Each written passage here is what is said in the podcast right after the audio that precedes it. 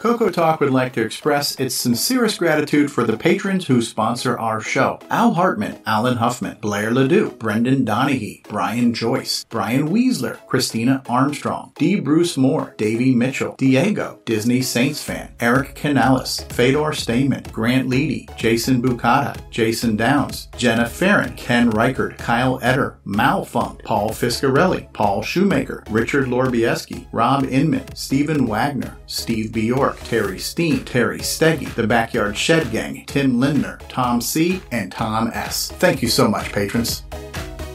Coco Talk is an unscripted live broadcast. Anything can and will happen. The views and opinions expressed by members of the panel and the live audience are their own and not necessarily those of the Coco Talk show, its sponsors, affiliates, or subsidiaries. Open minds encouraged, sense of humor recommended. If any off color comments were made, we're sorry. Hi, this is Dale Lear, designer of TRS 80 Color Baseball, and you're listening to Coco Talk.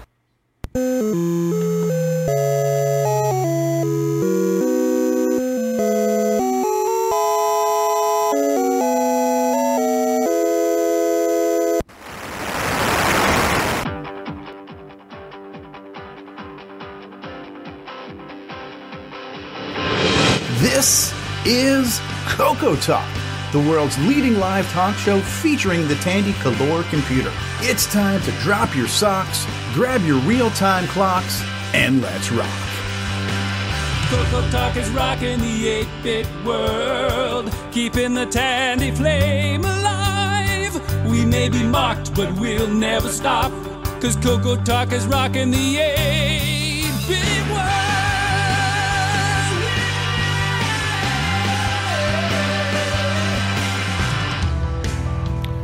Good morning, afternoon, everybody, for another episode of Coco Talk. We are excited to be here. Hope you're excited to uh, be attending, and we've got a lot to talk Coco about. Talk is rocking the 8 bit world, keeping the Tandy flame alive. We may be mocked, but we'll never stop, cause Coco Talk is rocking the 8 bit world.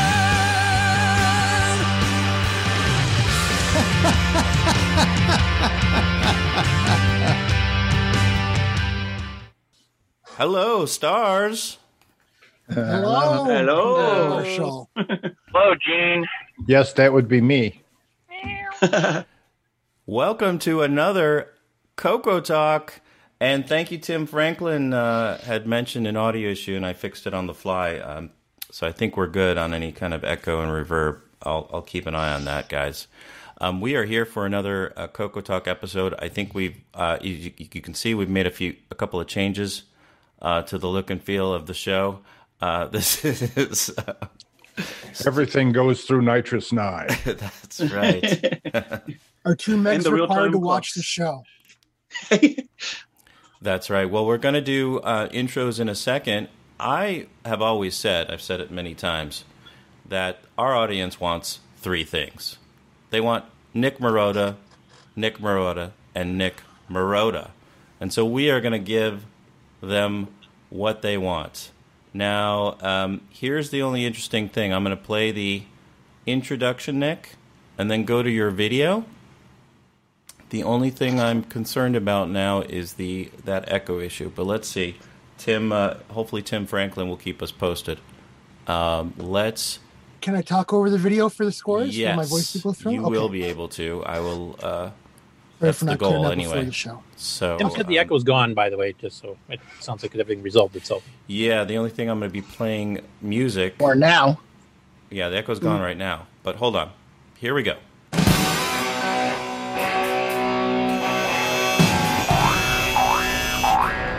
High Score Challenge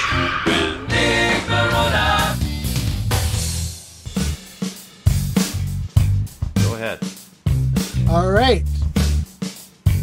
Well, we have to log in first, of course, before we can. Uh...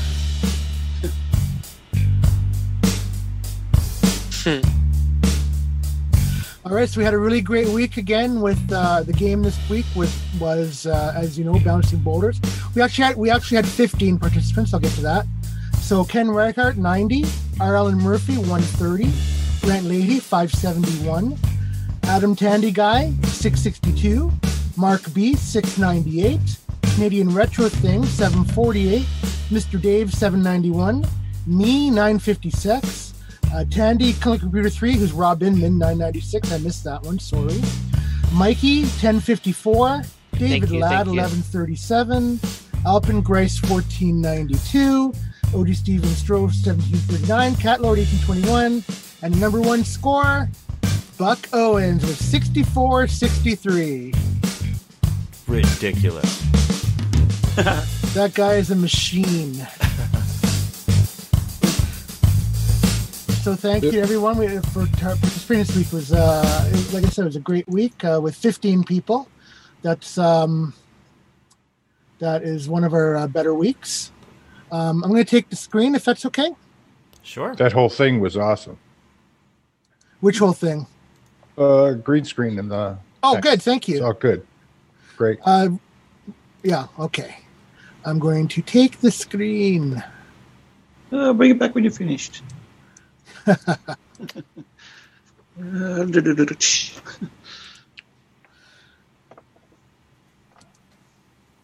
Come on, man. Okay, can you see that?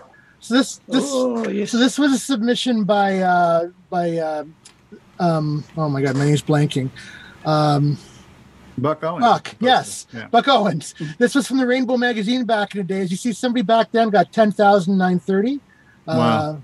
from Quebec uh whole, very uh Quebec has a lot of uh cocoa users Damn foreigners coming in here taking all our high score jobs. quite the gamers too.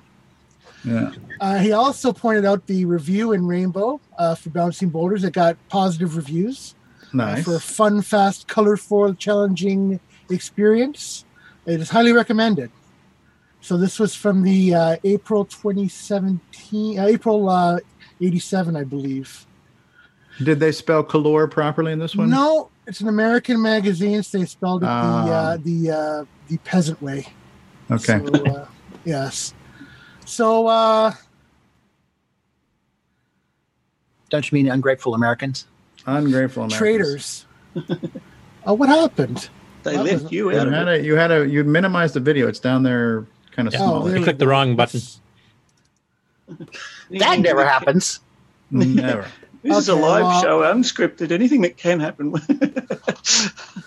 Level so that's what I get for six. So this was uh, this was another video by Buck Owens showing level six. Yeah, his videos were very helpful this week. Uh, I was stuck on that level three or level four at first, and uh, so he posted some stuff in the Discord channel saying, "Here's a way to safely get past the level." What is he doing? I've never saw this level. Now so, it also uh, looks like he's running this in the wrong colors too, because aren't Yes. the colors supposed to be? yeah, And that's okay. that's all right. The great thing about the color computers, we have many choices of colors to choose from. You can have black, white, red, or orange, uh, or orange or blue, right? So, uh, And if you don't like orange a- and blue, you can swap them. Yeah, That's orange or have a blue Cocoa or blue and orange. Choices are limited. I, I think he was running this on a Coco Oh, without the F one. All right, so, right So, now uh, he's, He's basically pushing all like all the boulders down to the bottom, right? Yeah, Getting them out of the way. Don't they reach critical mass that way? I don't know. He got whatever whatever score got says he knows what he's doing. So yeah.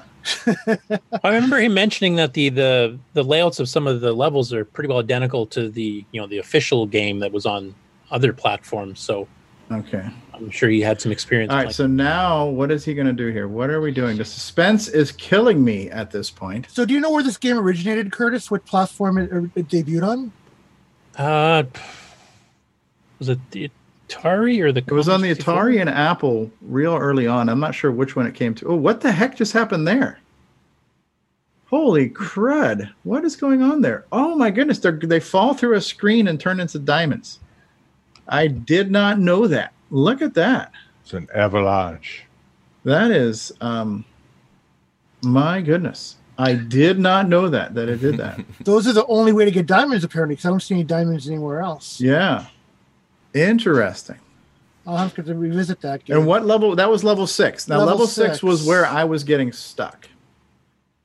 Okay, that's Here- pretty cool. How far This did he a- make it? At, this is a ultimately, his high 15 score.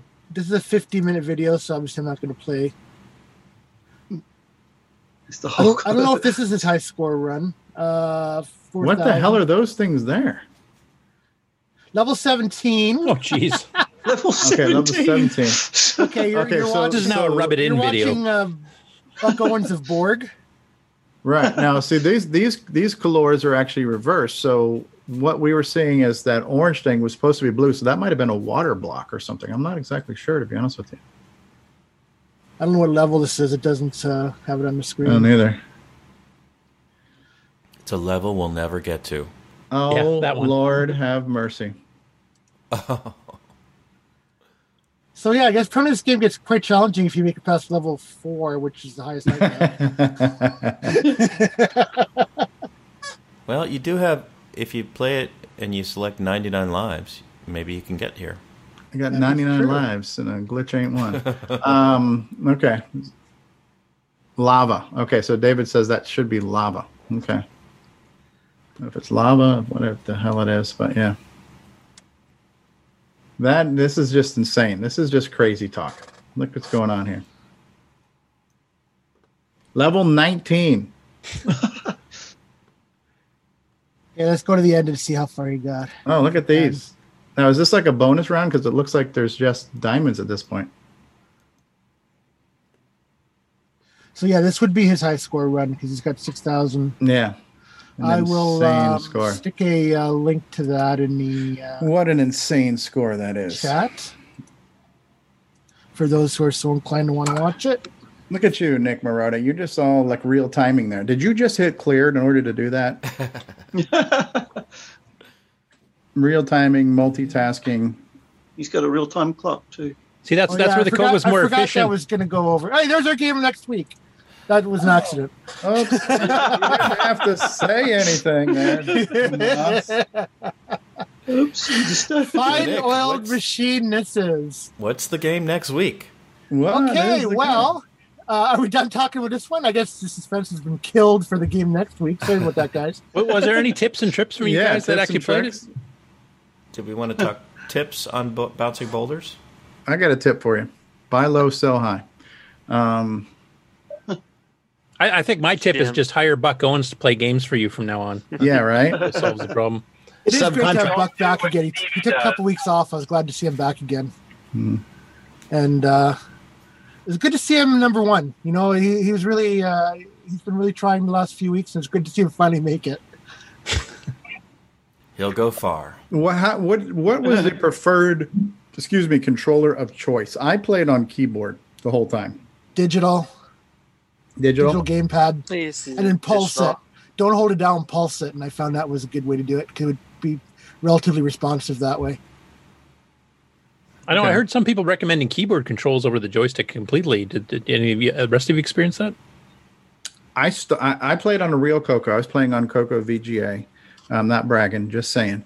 But um, I found that when I was using the arrow keys, I don't know if it was a latency issue or if it was just how the game mechanic works. But it seems like from the time I press and let go of a key, there was like a half a beat before it actually moved. So I had to kind of get used to the timing of the latency of the key springing to the actual game movement. And I found sometimes I would overshoot or undershoot or move when I didn't need to. So part of me getting into a groove was just anticipating the keyboard and game, um, you know, synchronicities that they would eventually come out to. Um, so, but I I enjoyed the keyboard once I got used to that. I tried it on a deluxe joystick and could not um, could not play as well. So keyboard worked for me for as far as I got, anyways, which is level six.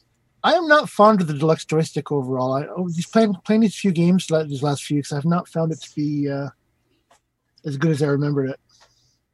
I think it's what you get used to though, because I, I don't play much games with the uh, modern joystick, so uh, the deluxe for me actually works better in my case. I've tried the newer ones, you know, Xbox controllers, etc., and for me they just don't they don't feel right for me. But that's what I'm used to. I think it's whatever you get used to. Yeah, probably, probably. So, anybody else have any? I think uh, Buck uses an AI program instead of a stick myself. But uh, oh, that's an allegation there, Curtis. You better be careful. Hmm. I suspect that Buck is an AI program. Mm. Have we actually seen him? We haven't. No. Uh, Alp, Alpin Grace says I played on MAME with the Coco 3 and preferred keyboard too. Uh, but he, he did not try the digital joystick, just analog before. Okay. I found that delay you were talking about with the, with the digital joystick too, but I never I never overshot with the digital. But I did find there was that delay before it would move. Gotcha. So, uh, all right, have we uh, have we oh, So exhausted we're, this we one? are watching the show within the show at this point here. So Oh, why am I doing the that? Inception, the I keep forgetting I'm I keep forgetting I'm live. Okay. Yeah. Okay. I can't just click around and okay. Sorry about that, guys. Yeah. Are you still sharing? no, yeah, for now because I'm going to reveal. Okay, there's going to be Okay. a big the- shock. You're going to re-reveal. What Big is the what is what is next week's game? Anybody want to put some money have on this? no this idea. Cave Walker. No, I'm just kidding. It's not Tetris. Oh, It wrong is. click, wrong one. There It's we Joust. go. Anybody name that oh, game? Oh. Can you name that game? Oh, I know That's, what that that's is. a prequel to Cave Walker, I think, isn't it? That is that is Downland. Mar- that is Mario needed money and became a pole dancer. Is that what this game is? Of course, Marcus it's, down, Pole. it's Downland. No, Mar- Mario in oh, Vegas, I call it. Look like Mario the pole dancer. Oh, okay. So that is our game. for Downland. this- That is our game for this Downland. week. And uh yeah, you can start anytime. Um and thanks again for all your par- all you guys who participated. I appreciate it a lot. One one tip for Downland: if you're playing on real hardware and you have the cartridge, if you have a Coco 3, you will need the 1.1 version of the cartridge for it to work. The 1.01 will crash and freeze. Uh, that was patched when they re-released the cartridge, so it's fixed. The 1.1 runs on both, but just if case you have the older one, you try playing on the Coco 3, will not work. So that'll give you a low score. Yeah, you'll be rivaling you know, Jason at that point. I thought the icons changed when they did that, didn't they? Or the the gems and stuff all got bigger on the second version of that. I don't remember that, but I do know like the labeling changed, and yet that's one of the ways you Yeah, can I tell think the difference. I was very are just white disappointed. The graphics changed and they weren't as nice looking as the original cartridge when I bought a replacement. Just What's the, what is the difference in the labeling so uh, folks can tell which one they have? I think it's just a plain white label on the uh, 1.1 version. Yeah, it's got the smaller graphical image on it. Doesn't And totally it, it probably it. says Tandy instead of Radio Shack 2 or TRS-80. Yeah. Yeah, the, the graphical I- image I of Downland himself, uh, the Downland picture is quite a bit smaller on the newer version, and the, on the old one, it fills the whole label just about. I guess it's on once again. I guess it's on the Coco SDC. Yeah, and if you download the Um, 1.1 version, it works everywhere. Michael Aichlmayr has actually given us permission to do it, and he had some uh, interesting history about it. Like the, the game was bigger originally, and, and a whole bunch of other things. So Okay, the one that's in the actual SDC image uh, that you uh, is not good, so you'll have to find it, um, and we'll help you with that. All right. Okay. Well, let's take a commercial break and we'll come back with uh, intros and game on and news and all sorts of things. So we'll be right back after these messages. Hi, this is Eddie Zerbinski from beautiful Quebec City. Vous écoutez Coco Talk.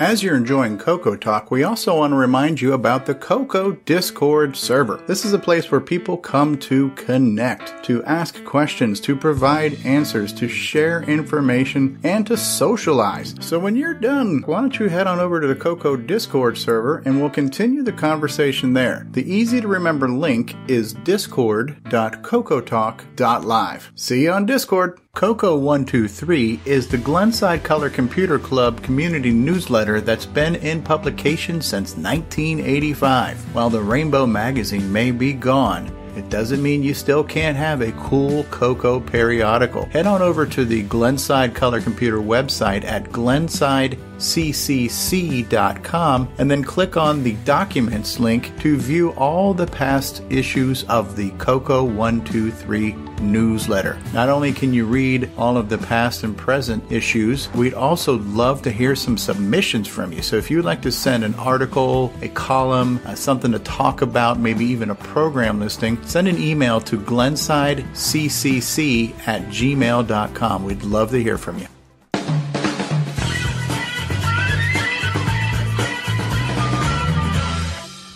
The Cocoa World Map is a cool community resource where you can view cocoa nuts from around the world. Head on over to map.cocotalk.live and see where your fellow Cocoa Nushians happen to be living on the planet Earth. If you would like to submit yourself to be on the Cocoa Map, send an email to cocotalk at cocotalk.live and we look forward to seeing you on the Cocoa Map.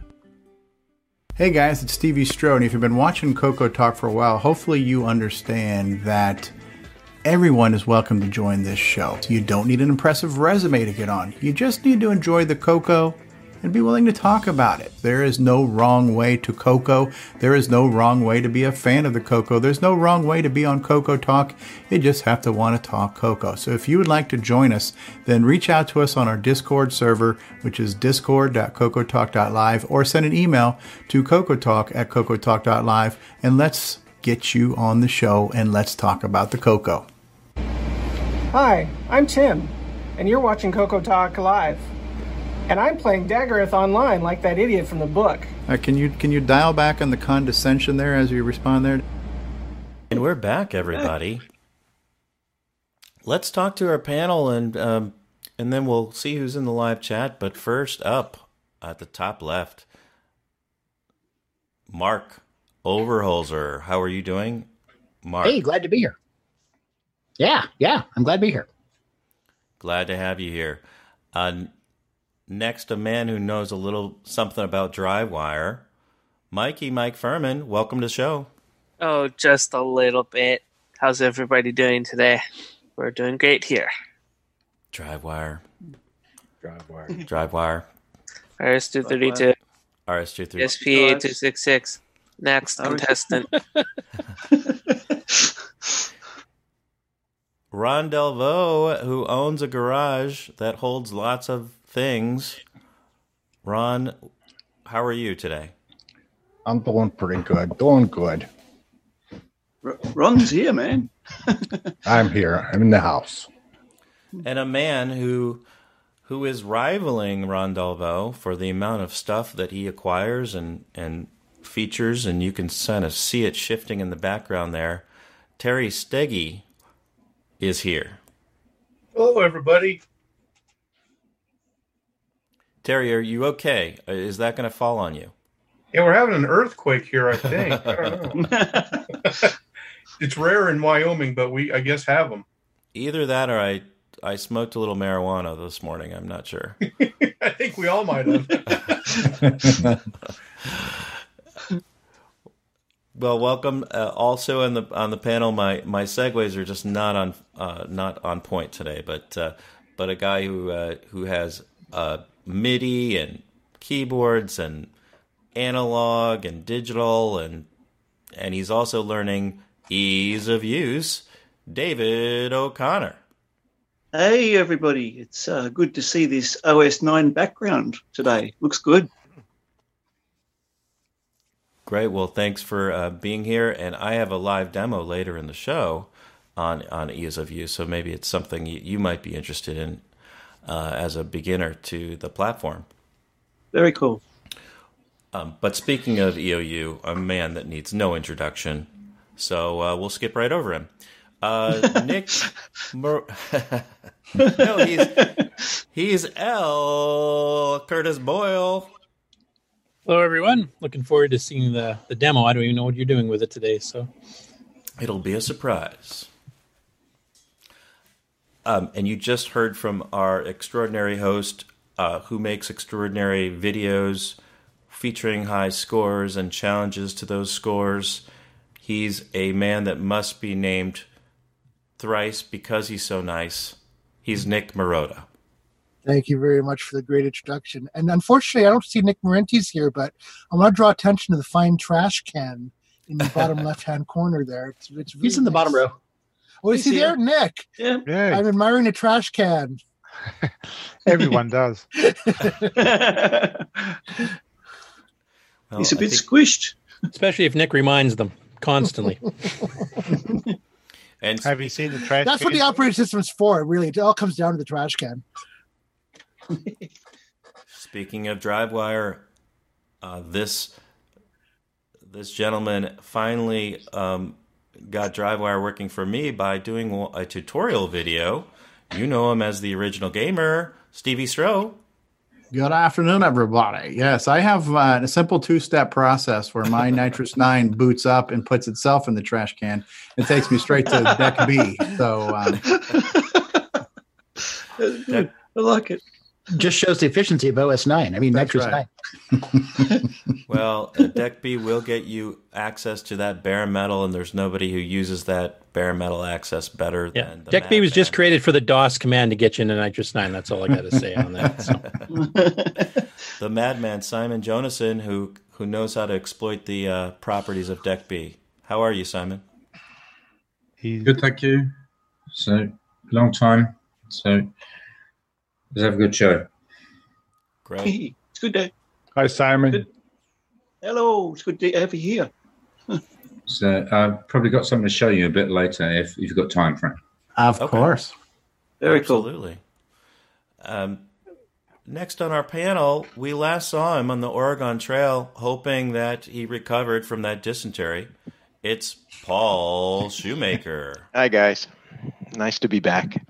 Unfortunately, I don't have anything cool to show anybody today, but um, I'll hang around and and uh, have some fun with you guys today. Excellent. Sounds good. Mobile. He's always on the move. His name's Coco Man, and he has products with switches and and multiple switches and just what else? you got? Switches. Yeah. Tables, boxes. Well, I, I, Sockets, I am out plugs. and about uh, obtaining uh, essential services while on the way back from that, and uh, I do. Uh, but, but, but what I was going to anyway, but uh, I do have something to show off. Uh, I don't think it's probably not that cool, but I'll have that to show off later. And I do have one question: Does uh, does a haircut count as an acquisition this week? Yes. I acquired one. Yes. It depends which hair you got cut. Ooh, look at that, Stevie. All right. Hey, Jason, thank you for your uh, switcheroo. Works great. Yes. Oh, oh, thank you, Ron. Appreciate it. Thank you for your support. Yeah, Glad you like it. awesome. Great. Yeah, And good things about your stuff. Joey, you shipped Joey as well? Oh, shipped yep, Joey as well? and, and these introductions are taking so long. I've I've I've, I've crossed uh, into three different states now during introduction.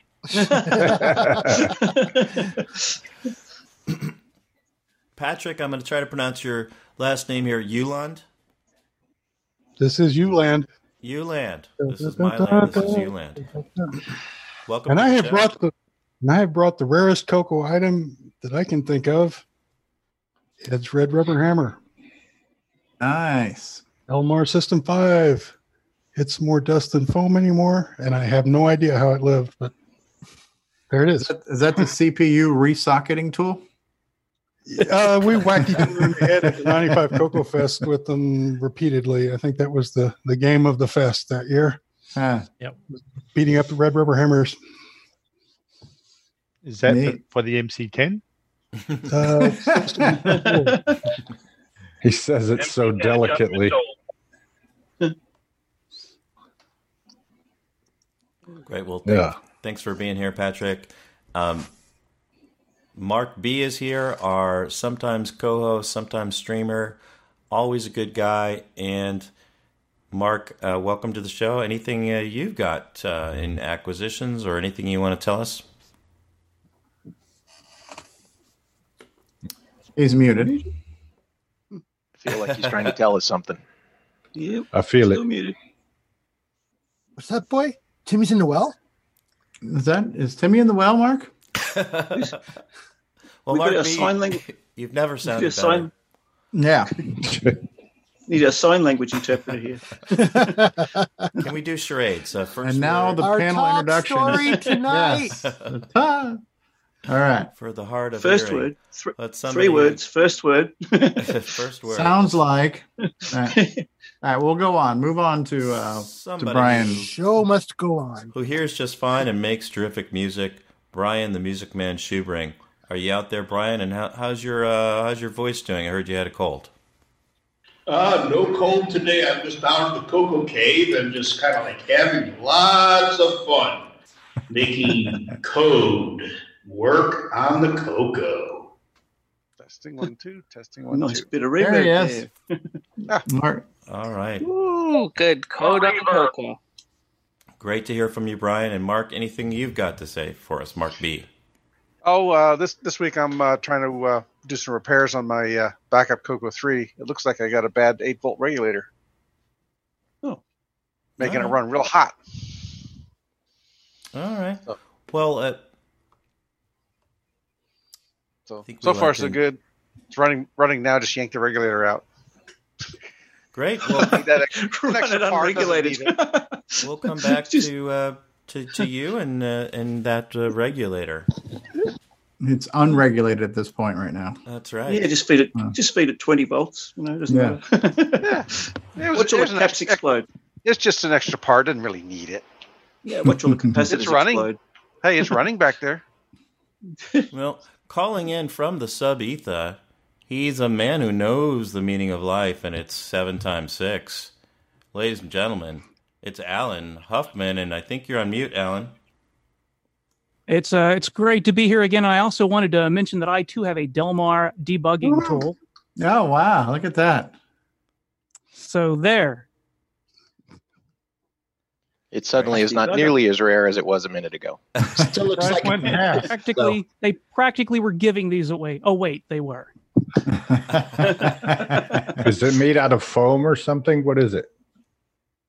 The foam rubber. Oh, yeah. Okay. Well, great. Well, thanks for being here, Alan, especially with our OS9 theme today. Uh, a man who uh, knows a bit about code and makes Stevie's head explode. It's uh, Mr. James uh, Diffendaffer. How are you doing, sir? Doing well. Great googly moogly. This is taking forever. How is this any different from any other week? Actually, we're ahead of schedule compared to most day times. Great. Well, from down under, he's upside down, but he he knows how to make a trash can or two. Uh, it's Nick Marentes. Good day, everyone. Yep, another another day, another show. And uh, can I just uh, apologise in advance for the next uh, person who's who's going to be announced, uh, David Ladd. So for everyone who's going to listen to the next bit, we're sorry. Don't, don't also turn down your mics because it gets rather loud. oh, Nick, you're not upside down here, Nick. You're up the right way. Yeah, I know Everyone you're the is right way up too. Everyone else is upside down. I don't know. Yeah, yeah, yeah. Something going on there. Is David All right. Ladd there? Why, hello, everyone. Are we ready for this show to get started?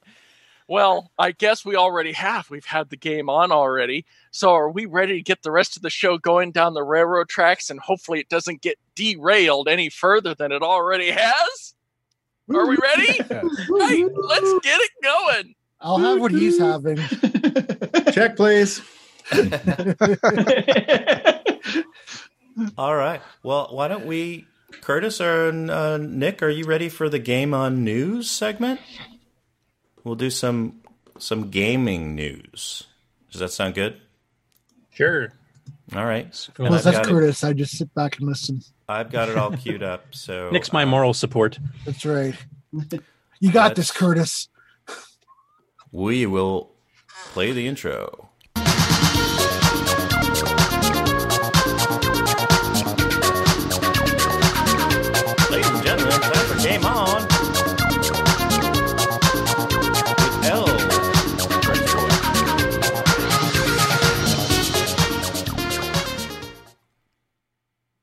Okay.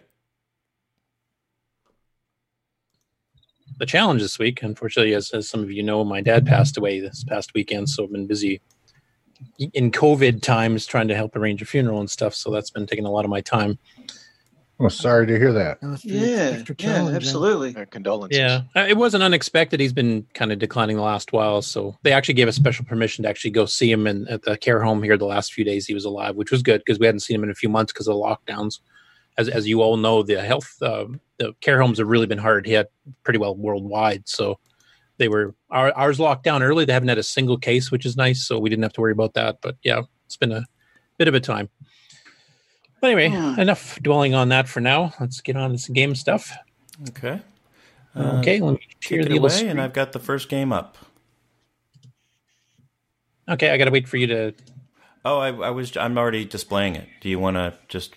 Do you want me to? Oh, okay. Yeah, I got a few of them queued up fast forward, but if you did that already, then uh, I'll just go on to the description. Did you get that third one from Marlon Lee too? Yep, I did. Okay. Can you see uh, the screen? Yeah. Okay. Okay, so Marlon uh, Lee, who uh, I mentioned last week, finally returned to the Coco community. He's been away from his doing his videos for almost a year.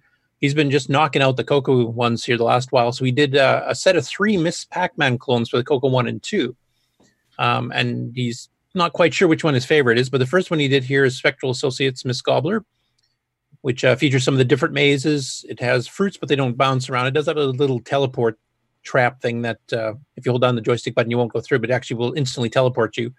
And this one is pretty close to their original um, Gobbler game, Ghost Gobbler. Um, the only change was, you know, there's a little patch of red lipstick on the Pac-Man, no bow or anything. Um, it does have the bouncing fruits. It does have multiple mazes. It's a pretty decent game. Um, after I complete the three videos here for Marlon, we'll just kind of get a quick vote from the panel. Which one is your favorite version of uh, Mrs. Pac-Man? So This one looks pretty pretty good. Yep. It was the first one I ever had, so it's it's definitely you know probably first in my heart that way. But I like what they did to achieve the, the four colored ghosts, right? So you have basically two solid and two hollow, but that gives you the four kind of personalities. And then at this point, then when they go like this, they just turn white when they're in kind of power pill Yeah. mode. That's a cool and they do have the eyes tracking, like they they shift their sight, Okay. of, you know, vision when they're changing direction, etc. So, but bouncing fruit and everything else, it's a pretty pretty close clone. I mean, the mazes are quite different, but Yep, yep, yep, yep, yep, yep. And then the second one he did is Miss Maze, which is from Tom Mix Software, and this one I think is probably closer to the arcade. It, the mazes are pretty close.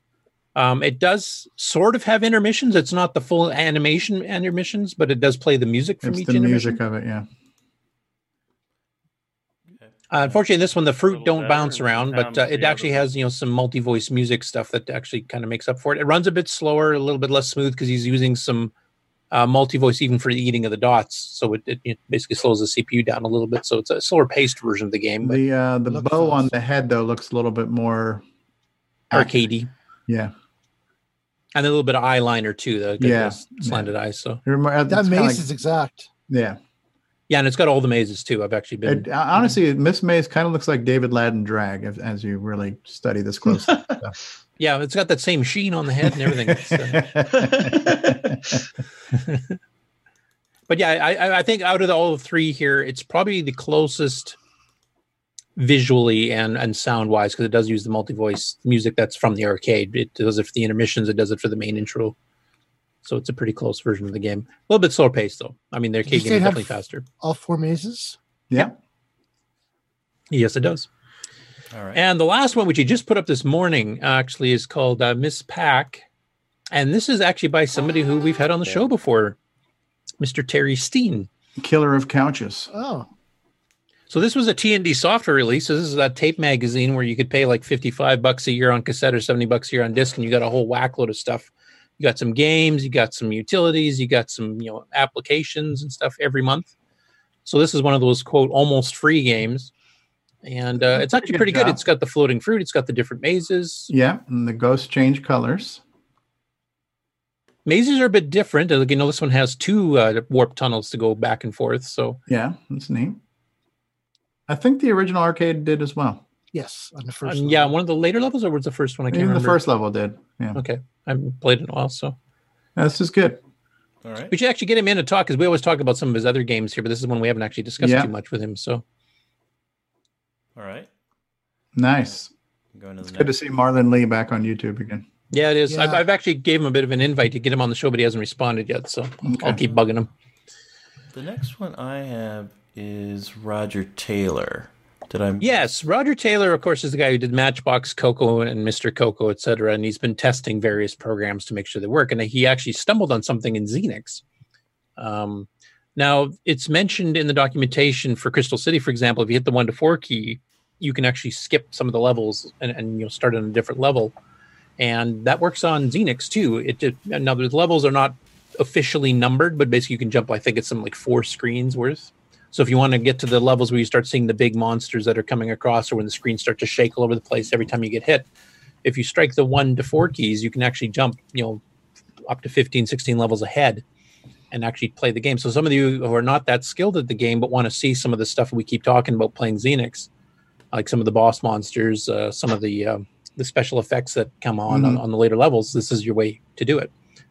And I, I hadn't realized I had realized this a long time ago, but totally forgot about the fact that Zenix supported that same system that uh, Crystal City did. So that was kind of cool. And Roger's not normally known for you know playing games all that much, so it was cool that he found it.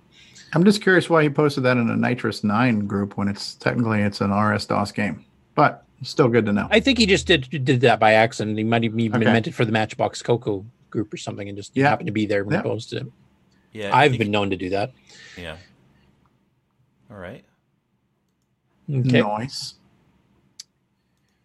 Uh, next up, Jerry Young, and we've had him in the chat here before. Pitfall Uh, Jerry. Yep, Pitfall Jerry. Uh, he did a live stream last Saturday, and unfortunately, I didn't catch it at the live time he was doing it, demonstrating a version of Dragon Fear 2 that he himself has modified and improved for the MC10. Oh, nice. And he's actually got the code listing on the lower right, you can see there, and he actually explains the changes he did, what they accomplished. So it's kind of a, both a, a game tutorial and a game demonstration, as well as a coding and, and patching a game demonstration. Neat. And it's it's, it's like an hour long. So, but it's, it was pretty cool. And it, I I'm, I think this is the first time I've seen him do one of, of this type where he actually does actual coding. Normally, he's been demoing you know the thousand new Jim Gerrie games from last week type thing, but uh, in this case, here actually goes through some of the coding practices on the MC10 and, and some of the things he did. So that's a that's a pretty interesting tutorial, and it's not you know high level difficulty stuff, but for somebody who wants to learn a program in the MC10, this might be a good video to start. We can kind of watch him live do it with a completed Yeah. program. Neat.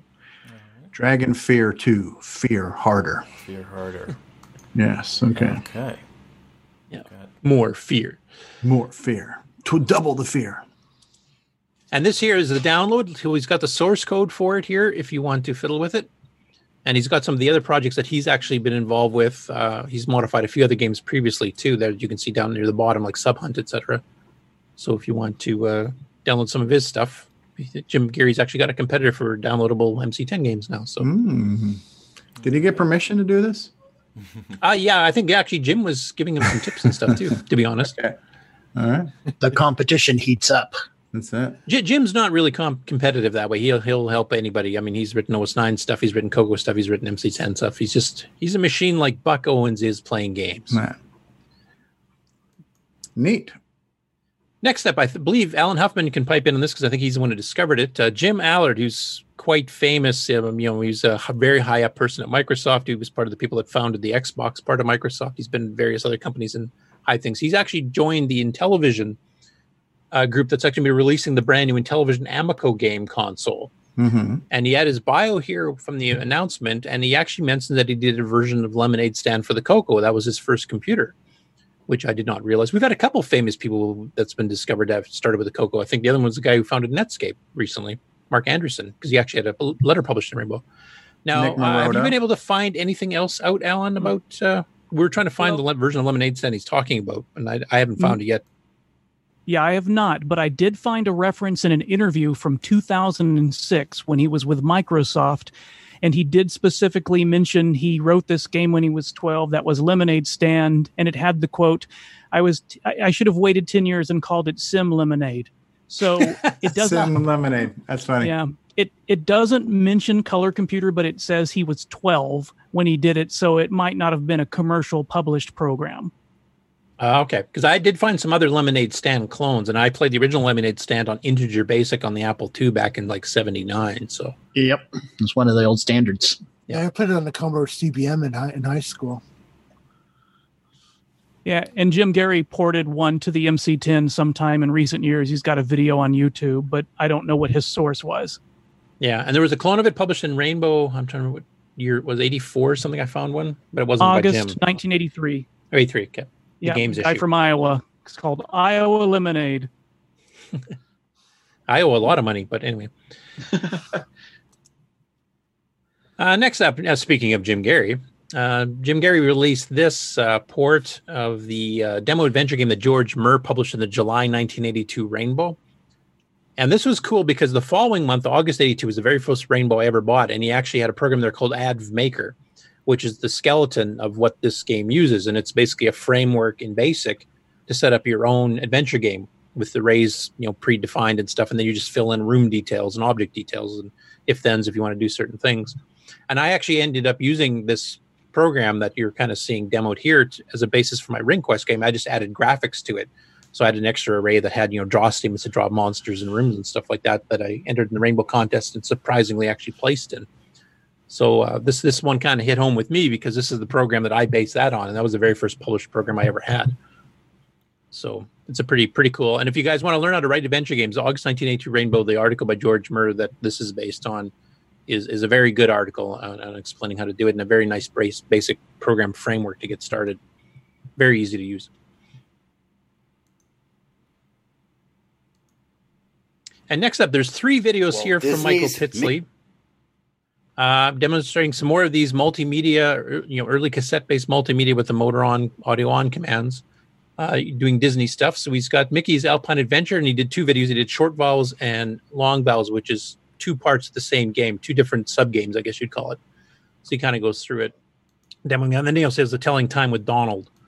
And of course, if you have the audio turned on, you can actually hear like you know the actual Disney characters speak, and there's narrators and all kinds of stuff. There's little bits of animation, and they're all educational. So these all came out around the 83, 84 time time frame, and and are pretty rare gems, I guess. I mean, they were. I remember seeing them advertised in the catalog, but you know, educational stuff when you're a kid, who wants to play that? So it's uh, it's kind of fascinating to see these now because I didn't realize at the time they were multimedia, and we've been actually seeing Michael review and, and play through these the last few weeks on the show, and it's it's been quite a education Should to learn about all the the, uh, multimedia the games we had back then. Yeah, if you want to throw it on for a little bit. Can you hear? Oh, can't hear anything. Well, it depends on what what part of the game. Sometimes it doesn't actually. Or you can switch to one of the other ones. I think the audio is read right. a simple sign, monsieur? It plainly says stop. But it doesn't. Hmm. Did you hear that? Yeah. Okay. Yeah. It says stip. Is this like in French, like steep? See? It's spelled S T I P. That is correct, mademoiselle. S-T-I-P. Stop.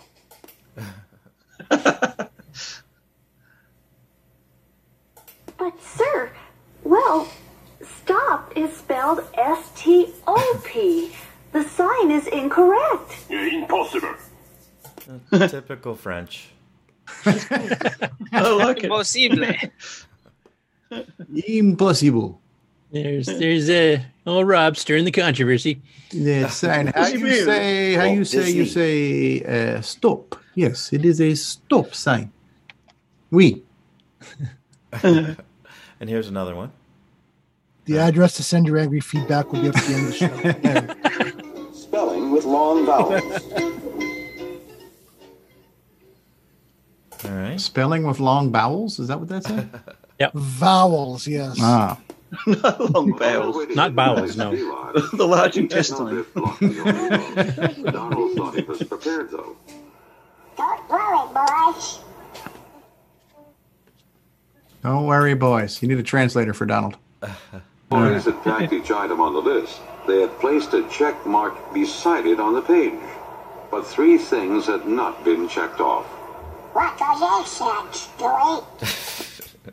Stewie? I love Donald's voice. Absolutely. Now, did any of us here, because some of us are the right age that these would have came out when we were in school, though mind you, I think some of us were probably a little bit old for this type of thing at the time, but uh, did anybody here actually play these back in the day? It looks I familiar was to me. too old. I Ne- actually sold negative. these. Did you? Who was that? Yeah, Brian from- Brian yeah. Schubring? Yeah. when I used to work at Radio Shack. Were they popular, or like did just schools buy them, or did parents buy them, or what? Uh, it was more for the kids and that, uh, but you know, parents and whatnot. But uh, it didn't really catch on a whole lot in uh, in this area. In s- other areas, it was uh, a little bit more popular, like uh, especially down in Texas area. Well, the the quality is really good. The production value, the artwork, the uh, the recordings. You know, um, So and and the cost to get into this, you know, cassette player was pretty cheap. What is it, like sixty dollars for a cassette player? These were probably maybe fifteen to thirty dollars to buy. So this would have been an affordable way to get some good stuff on your Coco. And I think that was one of their selling points. They wanted to make it seem like an educational tool, and I believe mission accomplished here with these products. I think some of us might have been a little bit past that age group when we started. We probably, you know, I was like twelve to fourteen when I Cocoed. Yes, but yeah. Um, however, uh, had I had this when I was a kid, I would have enjoyed it. Yeah. What year did this come out, supposedly? 80, 83 and 84. Depending which one of the series you're talking about. Yeah, it'd have been about I'm 18. assuming. I'm assuming all the audio on on these is like you know motor on audio. Yes, on from yes, cassette. it's Yeah, all, yeah, all yeah. cassette relay based. Yeah. How does it go? Say, say your cassette. Oh, I suppose the cassette player wouldn't load the program if the speed was wrong. But if if the speed's slightly wrong, um, is it possible for them to get out of sync and, and, and like stop at slightly the wrong spot? Did anyone ever experience that, or, or were they pretty It, good? it could, and I did have some third party cassette recorders that were a little bit off.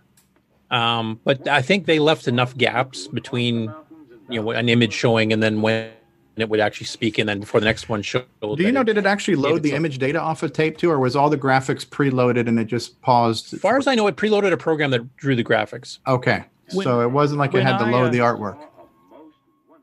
Yeah, when I remember playing with these, probably at a Radio Shack, because there was a black hole one, and it played the music from the movie and had dialogue. And I think all it was doing is listening for silence. So it would open the cassette. It had a general time, and then it would listen for silence. It's kind of the same trick we used to use with carts at the radio station, but we'd put an inaudible tone on there.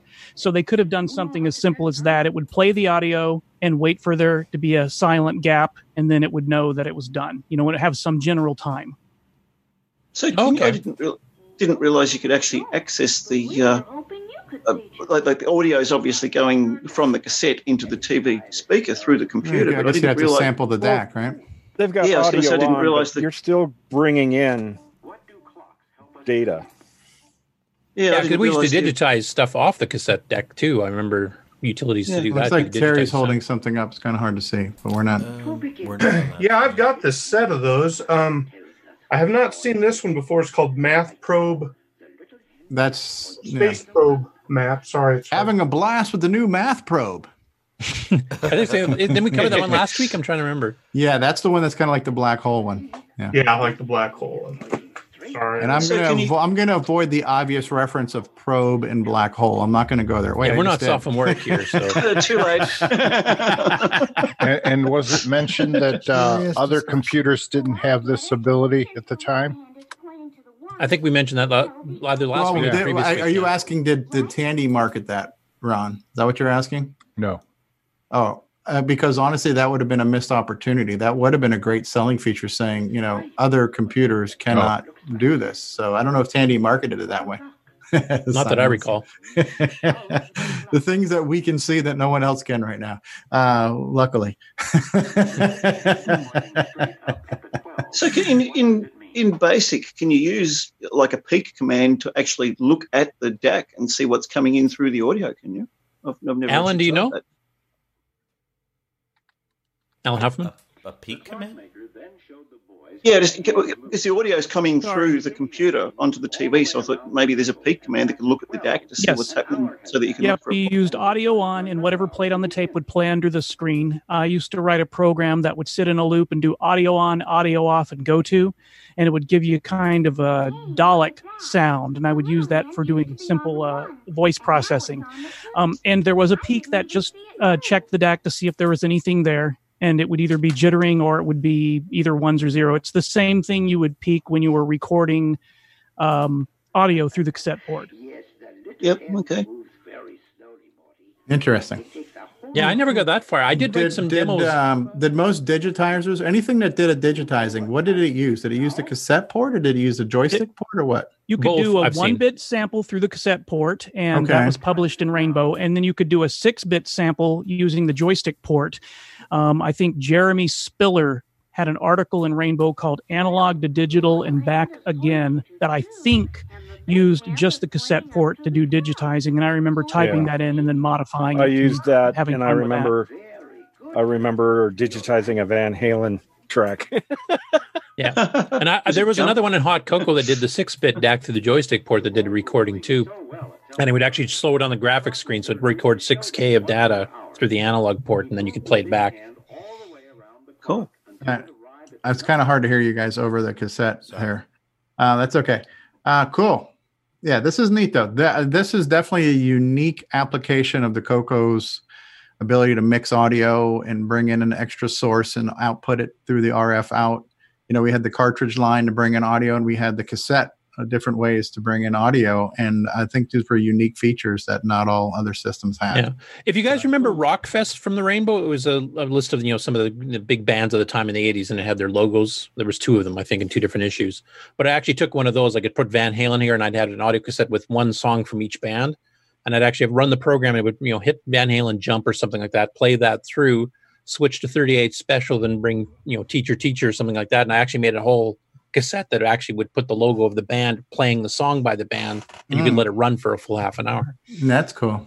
Yeah, yeah, yeah. If we're talk, if we're talking about audio yeah um, You know anything about uh, Coco Audio, Simon, by any chance? no, nothing, nothing, nothing at all, mate. Nothing at all. Um, can, can, can I demo something for you guys here? Can I share my screen? Sure. Uh, Yeah. hold You'll need to on. stop. Me- Is, is this the demo that you threw up on Facebook? Uh, yeah, but I'm going to show you the what's behind it. Okay. Okay, because I'm going to be covering that in the regular news too. If you want to wait, but if you have to go Well, no, quickly, we can do it now. We can Uh, take a break from Disney here for a second. We're, we're, we're, this Go was ahead. perfect timing because we are on audio and we're on samples and stuff like that. So I thought it was perfect timing for this. Yeah, so grab uh, the Yeah, yeah, grab absolutely. the screen, Simon. Okay, let me grab a screen. Sorry if my icons are all over the place and it looks messy and whatever, but it's just me. So, what I'm going to show you first is um, the video I posted on Facebook. Mm-hmm. So, there we go. Um, share. Mhm. Right. Should be able to. And make sure to click sound too. Screen. Share. Uh, share. com- Yeah, my computer's obviously gone AWOL, yeah? Uh, right. There we Okay. There we go. We see a Windows There we go. wallpaper. Yeah, my wallpaper, yeah. It's lovely. It's very unique. I need to move you guys about. So here's the actual sound stuff. Listen to the disc load on this, if you can hear it. Yeah, we hear it.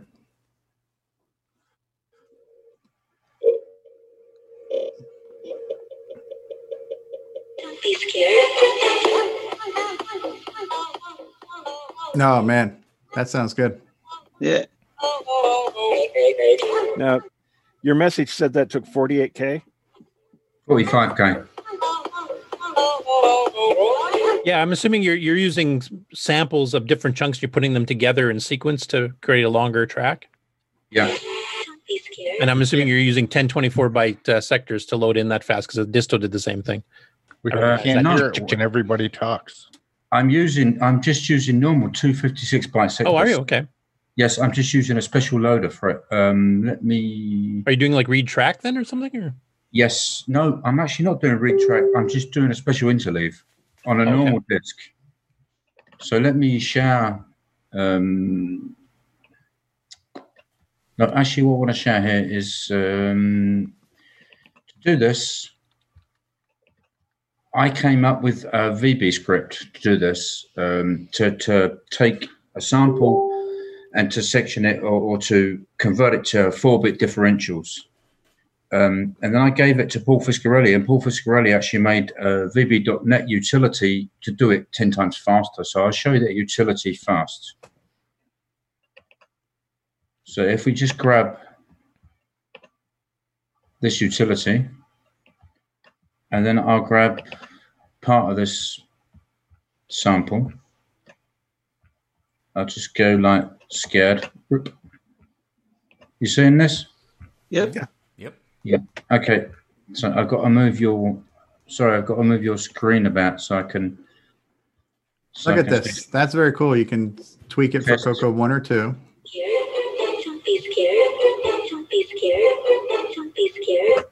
So you're saying I can just drag stuff into this. Neo likes it. Sorry about that. We should, we should sample Neo. I can just drag stuff into this and go. That is really cool. Yeah. So you're like This is- sequencing everything.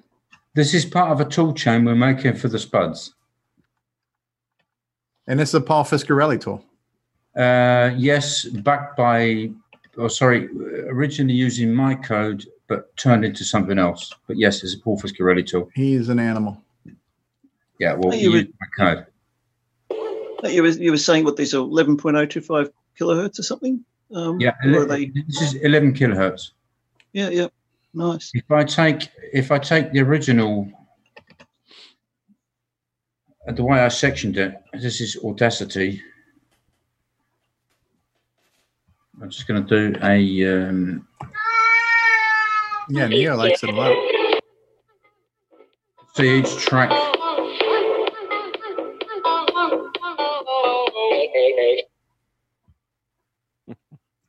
That's cool.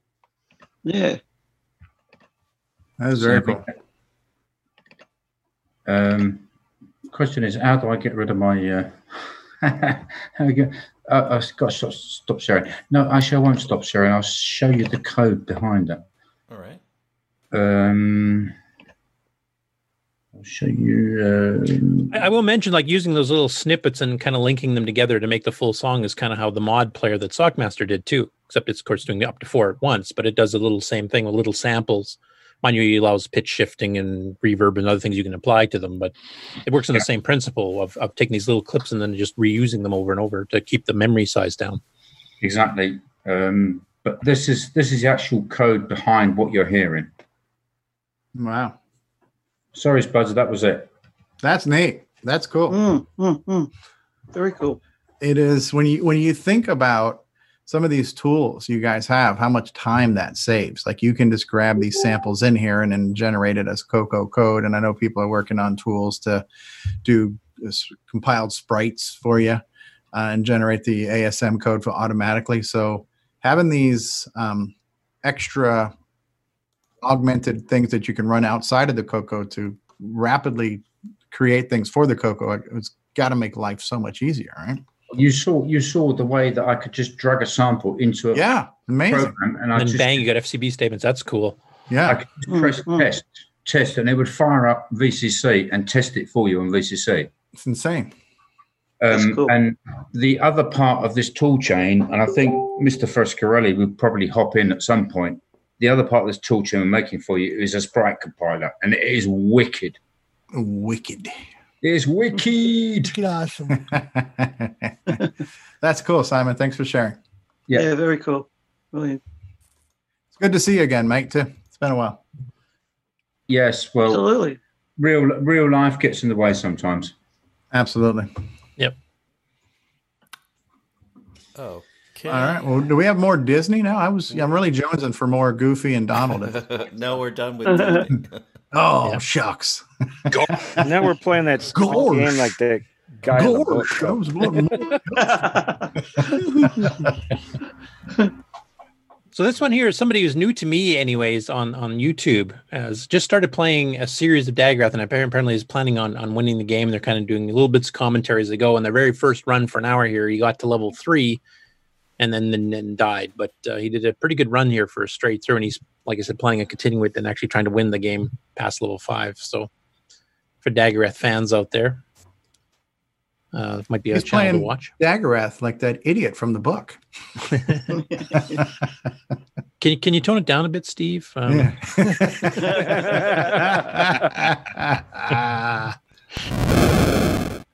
Pretty sophomoric of you, you know. Yeah,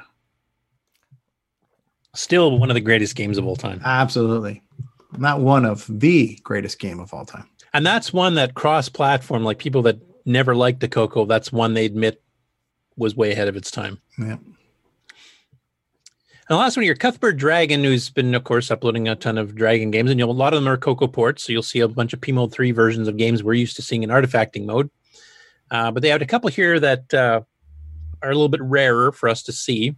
Um, The first one of those would be called Mind Out, which I think is on the left on the bottom there. Yeah. Mind out.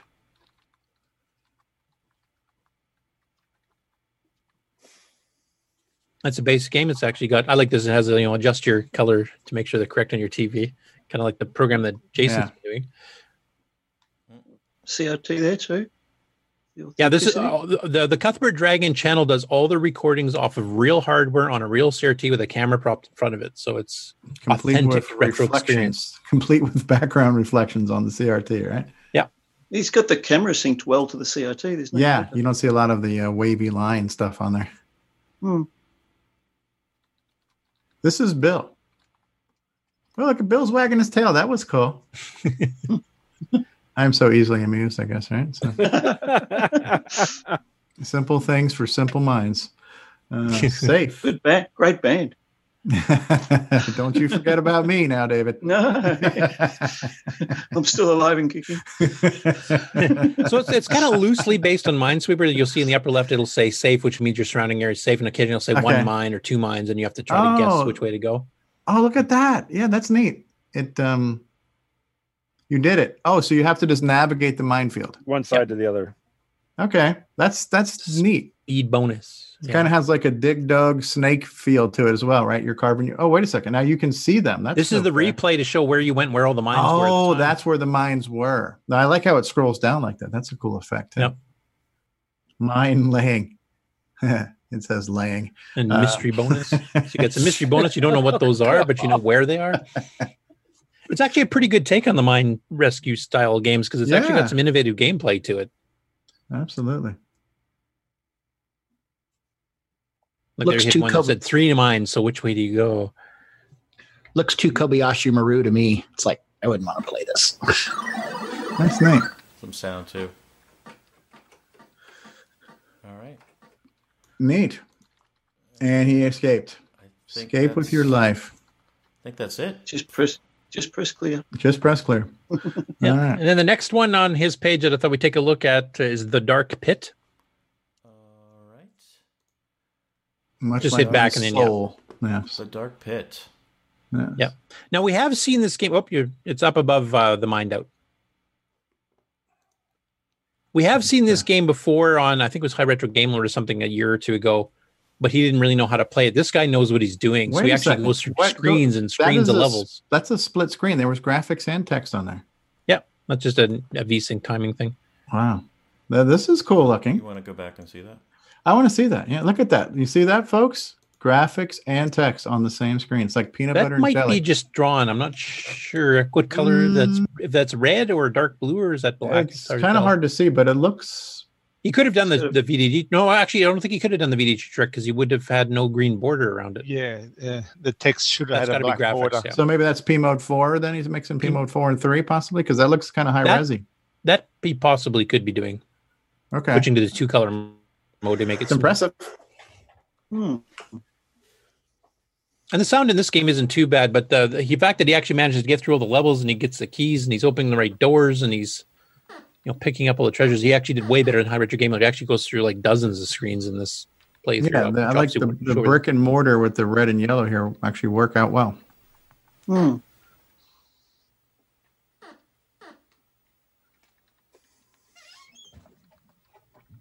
And sleep just- is realistic. Hey, look out for those freaking pissed off faces. All right. Those are some mean dice. All around me, I see pissed off faces. And then you can actually get a Um, weapon, which I don't believe High Retro Game Oh. Lord ever got to work. So you can actually shoot things, but you have to pick up the ammo and stuff first.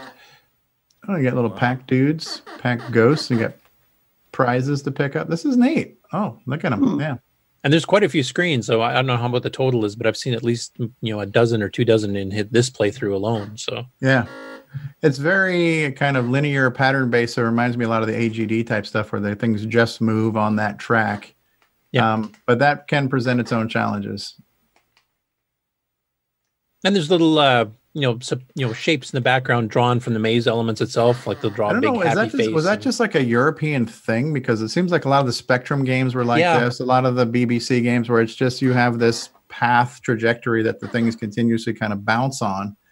um, but they're all timed out to where that that still work to to navigate that. Yeah, there seemed to be a, an an extraordinary amount of the maze slash arcade games where you have to like solve Yeah. the maze type thing. So, yeah, I have noticed that too.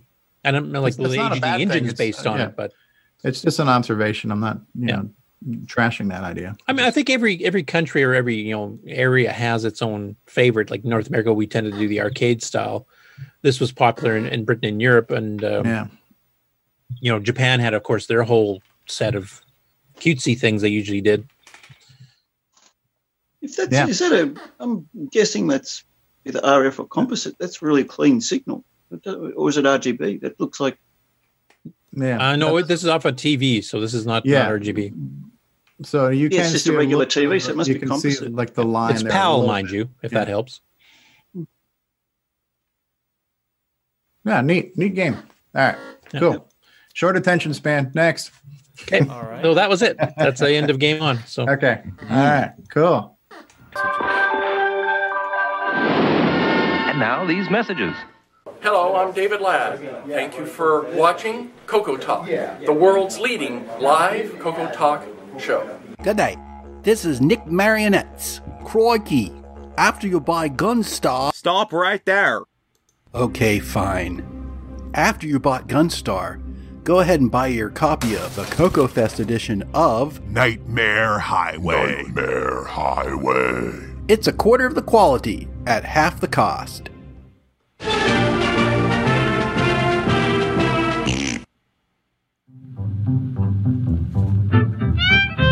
ESP 8266-01 RS232 TTL Wi-Fi network, 4-pin DIN, Bitbanger, DB9, PC IP, DriveWire, DriveWire, DriveWire.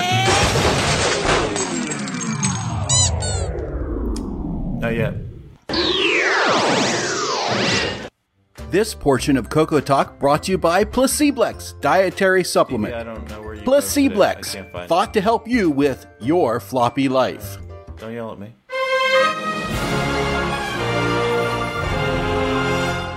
In a world where hard drives rule and floppies are superfluous, one man, one legend, Well, it's an MP. Oh, one the MP. old fart Uh, could run dared to learn the floppy and took the brunt of jokes. All right, I'll look for that one. Then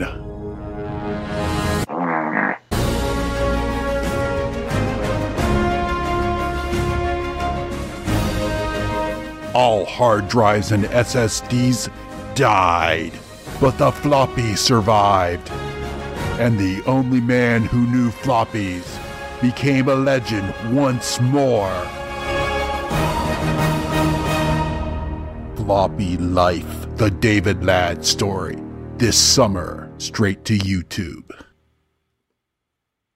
8 slot MPI, floppy drive, Coco SDC, Sound Speech Pack, Orchestra 90, RS232 pack, modem pack, Super IDE. You start adding all those together if you want them all usable at the same time. Well, guess what? You just went over the 4 slot MPI. David Ladd! Oh, I'm much happier breaking stuff. From around the world, what you need to know. Get caught up on News with L. Curtis Boyle. And now a Muppet News Flash. Okay, let me get. Of course, the first story is Simon's uh, players on Facebook because he put a couple demos up of that playing. So I don't know if we need to replay those or not.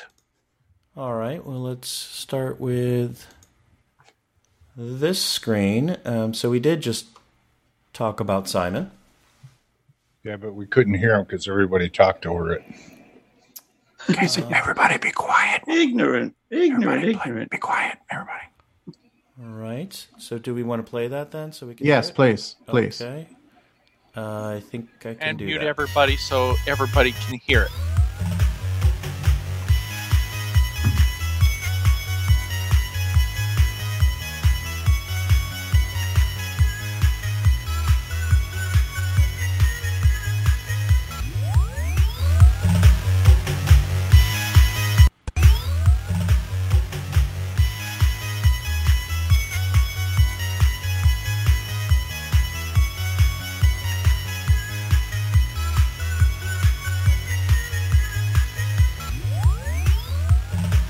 Think we played it twice. That's cool. All right. Holy Clip- crap, my clip so, yeah. subwoofer's rocking. Yeah, clip so nice you must play it twice. Uh, yeah, the, the, the low end on that was really, really good. yeah, even in Yeah, my I- headphones. I had to I had to turn my speaker down. My neighbors would get mad. Wow. Yeah. Good job, Simon. I'm actually I'm using my mastering headphones here. They're like a thousand dollar pair of beyerdynamic headphones, and they go really low, and that went really low. It Is that a made use of thousand. Australian or American? Um, yes, thousand Australian. That's like two dollars. Like yeah, two dollars American. yeah. cheaper cheaper than a five dollar ukulele. Yeah. All right. Here's another one. Shh, everybody be quiet. Shh.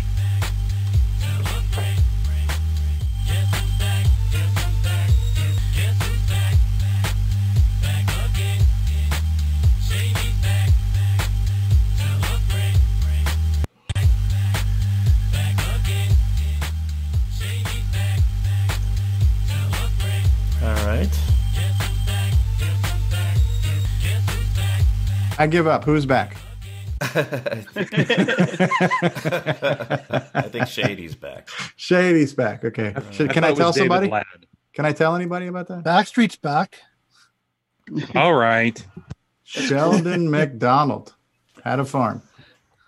You know, these look like uh, disc brake pads. they kind of do, Ron. They I actually had to say it. 3D print your own brake pad. Coming up next. It'll last for one stop at one intersection, and then you'll go through the next one. You need another car. I think it'll only lasts for half a stop. What kind of plastic do you use for that? You know what? You know what they said when they use those brake pads? Stop right there. Stop right Hi-oh. Run into the caboose. Oh, All right. Curtis. We lose. You guys are very juvenile today. Curtis is muted. We need to unmute him. If you guys could tone down the juvenility, uh, our audience would appreciate that. No, leave Curtis muted. Am I unmuted now? You are. Yeah. No. No. So anyway, Sheldon here has, has put up what he's considering his final designs for the Coco gamepad cases, and you know a couple of different sizes. I think Stevie, you've got a couple of the original prototypes that you Yes, the the show one like the ones so- on the left ish. Yeah. yeah. Is there a favorite out of these four designs for people here? Like, do you like the jagged edges, or do you prefer the smooth? I one? like the actual smoothie one. Yeah, so do I. That looks kind of more like Sega Genesis style shape, you know? I love my Black more- Beauty. The smooth one looks a bit classier, I reckon. Yeah, I think so too. Now, did Harken to anybody notice he 3D print the smooth, or does he have to like sand it to get it that smooth? Or Hmm, I don't know. I'm, I'm not anybody experienced with 3D printing, so I don't know if you can do curves like that normally. Yeah, with David. David Ladd has one. Yeah, you could. You could print curves like that, but how how smooth it is is another thing. If it's a filament Yeah, like, printer, usually you have to sand them, but if it's a resin printer, they're usually pretty pretty well cured when when it's ready to go, and it's ready to go. I'm looking at the edges of my one of my Coco SDCs here, and that's um, I don't know whether it, it's I think it's printed that way, but the the cur- the rounded edges are really smooth, nice and you know, Nice. yeah. Right, there's just the striations from the layers that you can see, but as far as each individual layer being nice and round and precise, you can do that. Okay, cool. There you go. I like so it. anyway, it's pretty close to getting ready to release them. So So is he going to offer four different models or is he going to settle in on one? I, I don't know. He doesn't really say that here. Um, he said he, he'll reveal the final ones I soldered all together. This last version is a lot smoother to hold. So Okay. They're neat. And I've used them. I like them. I got Cool. a couple. Yeah. Okay, next up, um, Richard Harding. Now, last week we showed this diagnostic dragon board that Phil Harvey Smith has that you plug into this card slot. And you can use it to test the dragon, Mhm. but we didn't really know what it all it covered. And it actually covers quite a bit. So there's a screenshot here from Richard Harding who's actually been using it to test and fix his dragon. If you scroll down, there should be. I don't see anything. Just hit clear, Rob. Yeah, just hit clear. Yeah. Okay, let me see if I got it on mine.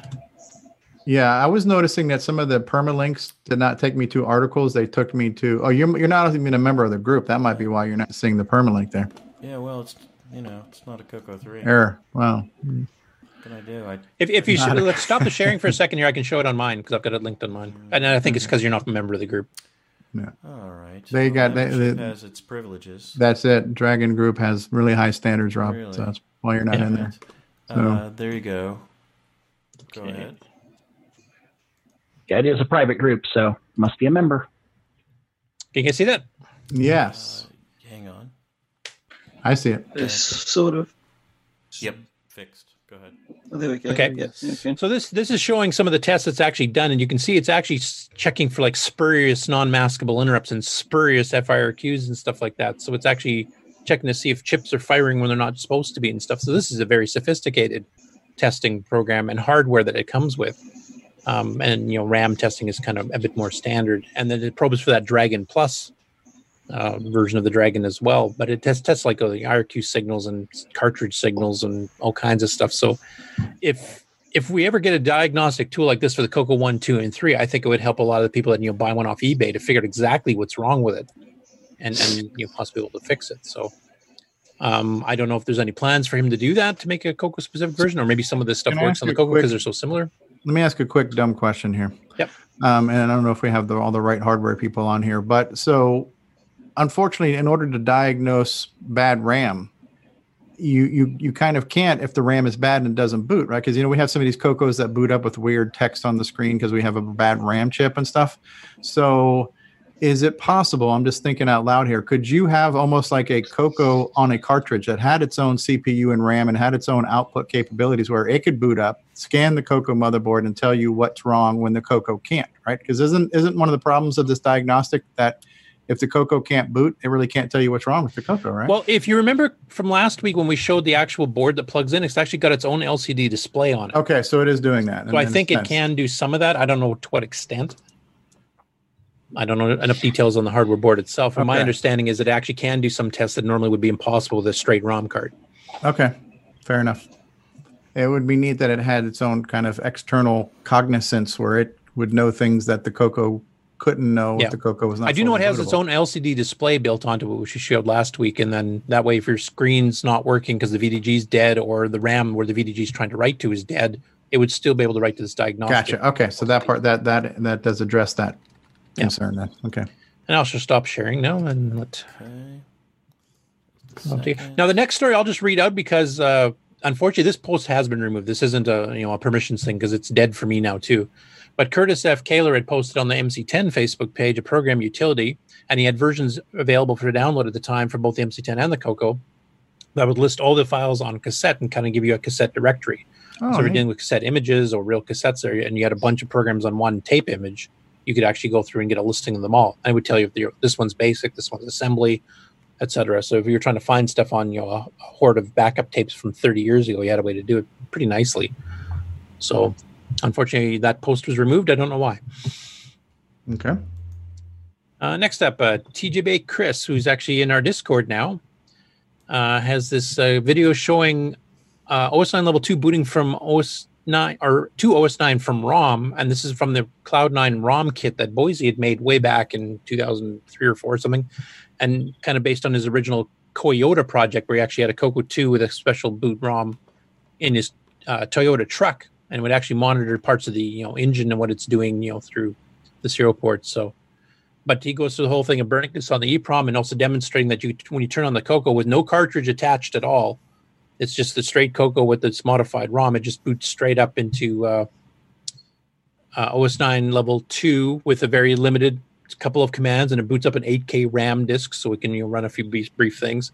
Um, and he shows here from ordering it, like he ordered it years and years ago from Cloud9. He finally got it installed, and there's versions for the Coco one and two, and for the Coco three, so you can you can use it on any of those machines. I don't think this is quite as useful as it was back then because with the SDC you can boot up pretty quickly with, and you can change that whenever you want. You don't have to burn a new ROM. But uh, back at the time, it was actually quite quite cool. And if you were a heavy OS9 guy, this was a way to you know not have to worry about this silly disk basic crap that you know Stevie uses all the time, and jump straight into a real operating system. So it was kind of cool. Is this news or an editorial? Both. All right, just checking. It's an opinion piece. There you go. This has been a Coco Talk editorial. yeah, the right opinion, of course. But Uh, anyway, it's, it's a pretty fascinating video. So, And on a bit of a side note, he released a second video too. He actually upgraded his Model 16 to running a, an unreleased vernish, uh, version of Xenix that uh, Tandy had commissioned to get programmed, and it was just about done. And then Tandy kind of dropped supporting the Model 16, so it never got officially released. And the person that originally wrote it passed away, and then the uh, code was found in his old discs from somebody that bought out the stock of all the stuff he had and it's now available I, on one of the Tier City websites now. So if anybody who had Model 16s, you want to get the version of Xenix that never got released, the latest version, it's actually available. So he does a lot of really cool videos. So I'm glad he joined us in Discord. Okay, next up, uh, Darren Ottery, uh, another Aussie, and I believe um, David he got this Coco from you, didn't he? Yeah, that's right. So he kind of sanded it down, painted it in a kind of unique color, not the original, you know, silver, but not totally black. And a slate. Um, he's got a Coco 3 keyboard in it right now. He does want to replace it with a, a more, you know, Coco 1 level keyboard to make it, you know, a bit more closer to the original.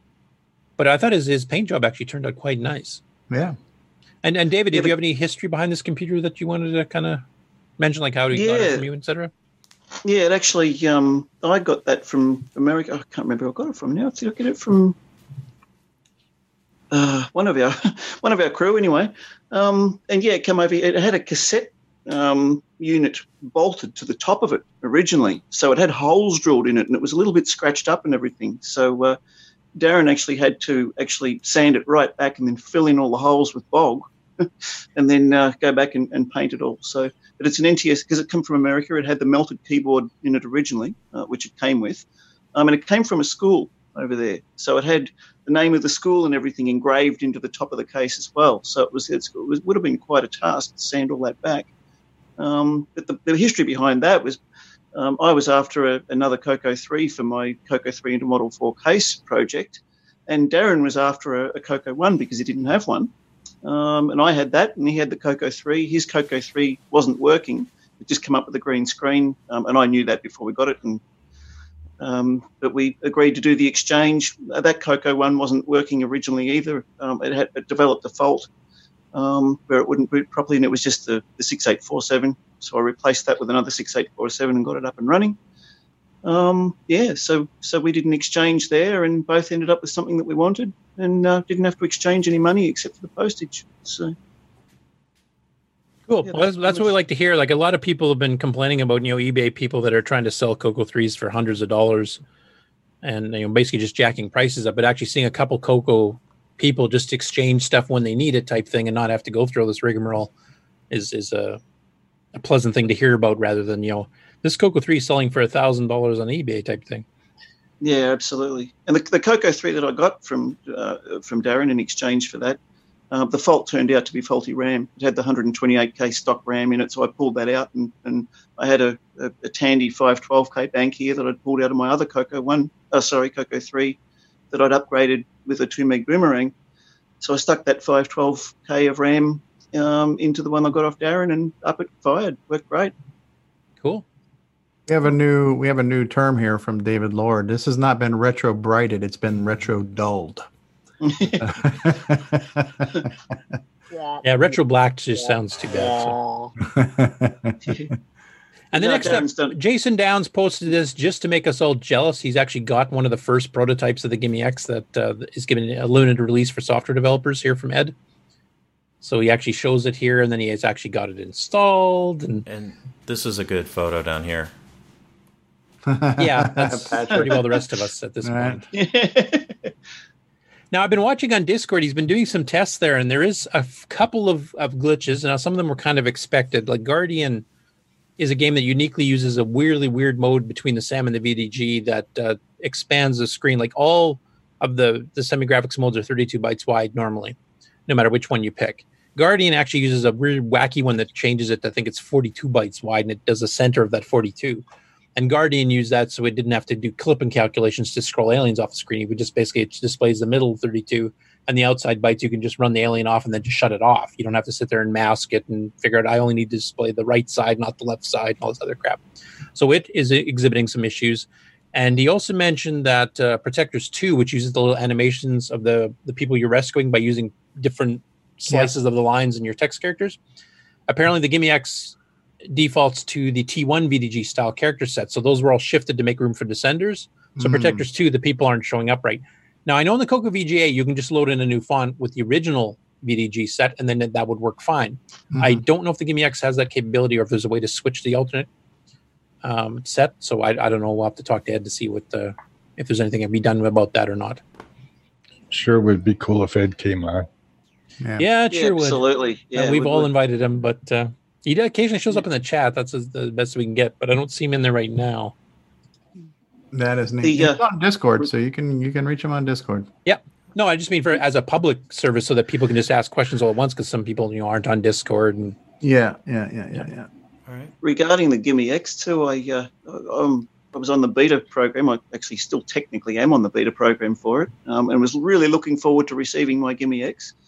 Um, but both my uh, Coco 3s a PAL Coco 3s, and apparently the GIME-X won't physically fit into a PAL Coco 3. So uh, I think um, might have to organise something with Ed and see if I can maybe ship him over a, a, a PAL motherboard or something, maybe do an exchange for an NTSC one, and then he can have a PAL board there that he can work on to, to come up with a modification, and maybe I can, you know, an NTSC one here. yeah, it- get a it- GIME-X like I haven't. I can't remember what the inside of a Coco Three PAL looks like. But how much different is it? Like, is it just because it's going to hit another board, another chip? Like maybe you just need an extender to lift it up higher. Maybe you can't put the case on it or something. I'm not sure. yeah, I think it's that the kind of thing. It's, connector for starters.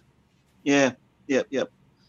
There's, Okay. Yeah, there's and there's other things like the, yeah, there's components in different spots on them, like the, the, the C86 or whatever it is. You've got a snip for the RAM isn't near the RAM on a PAL Coco 3. It's actually near the GIME.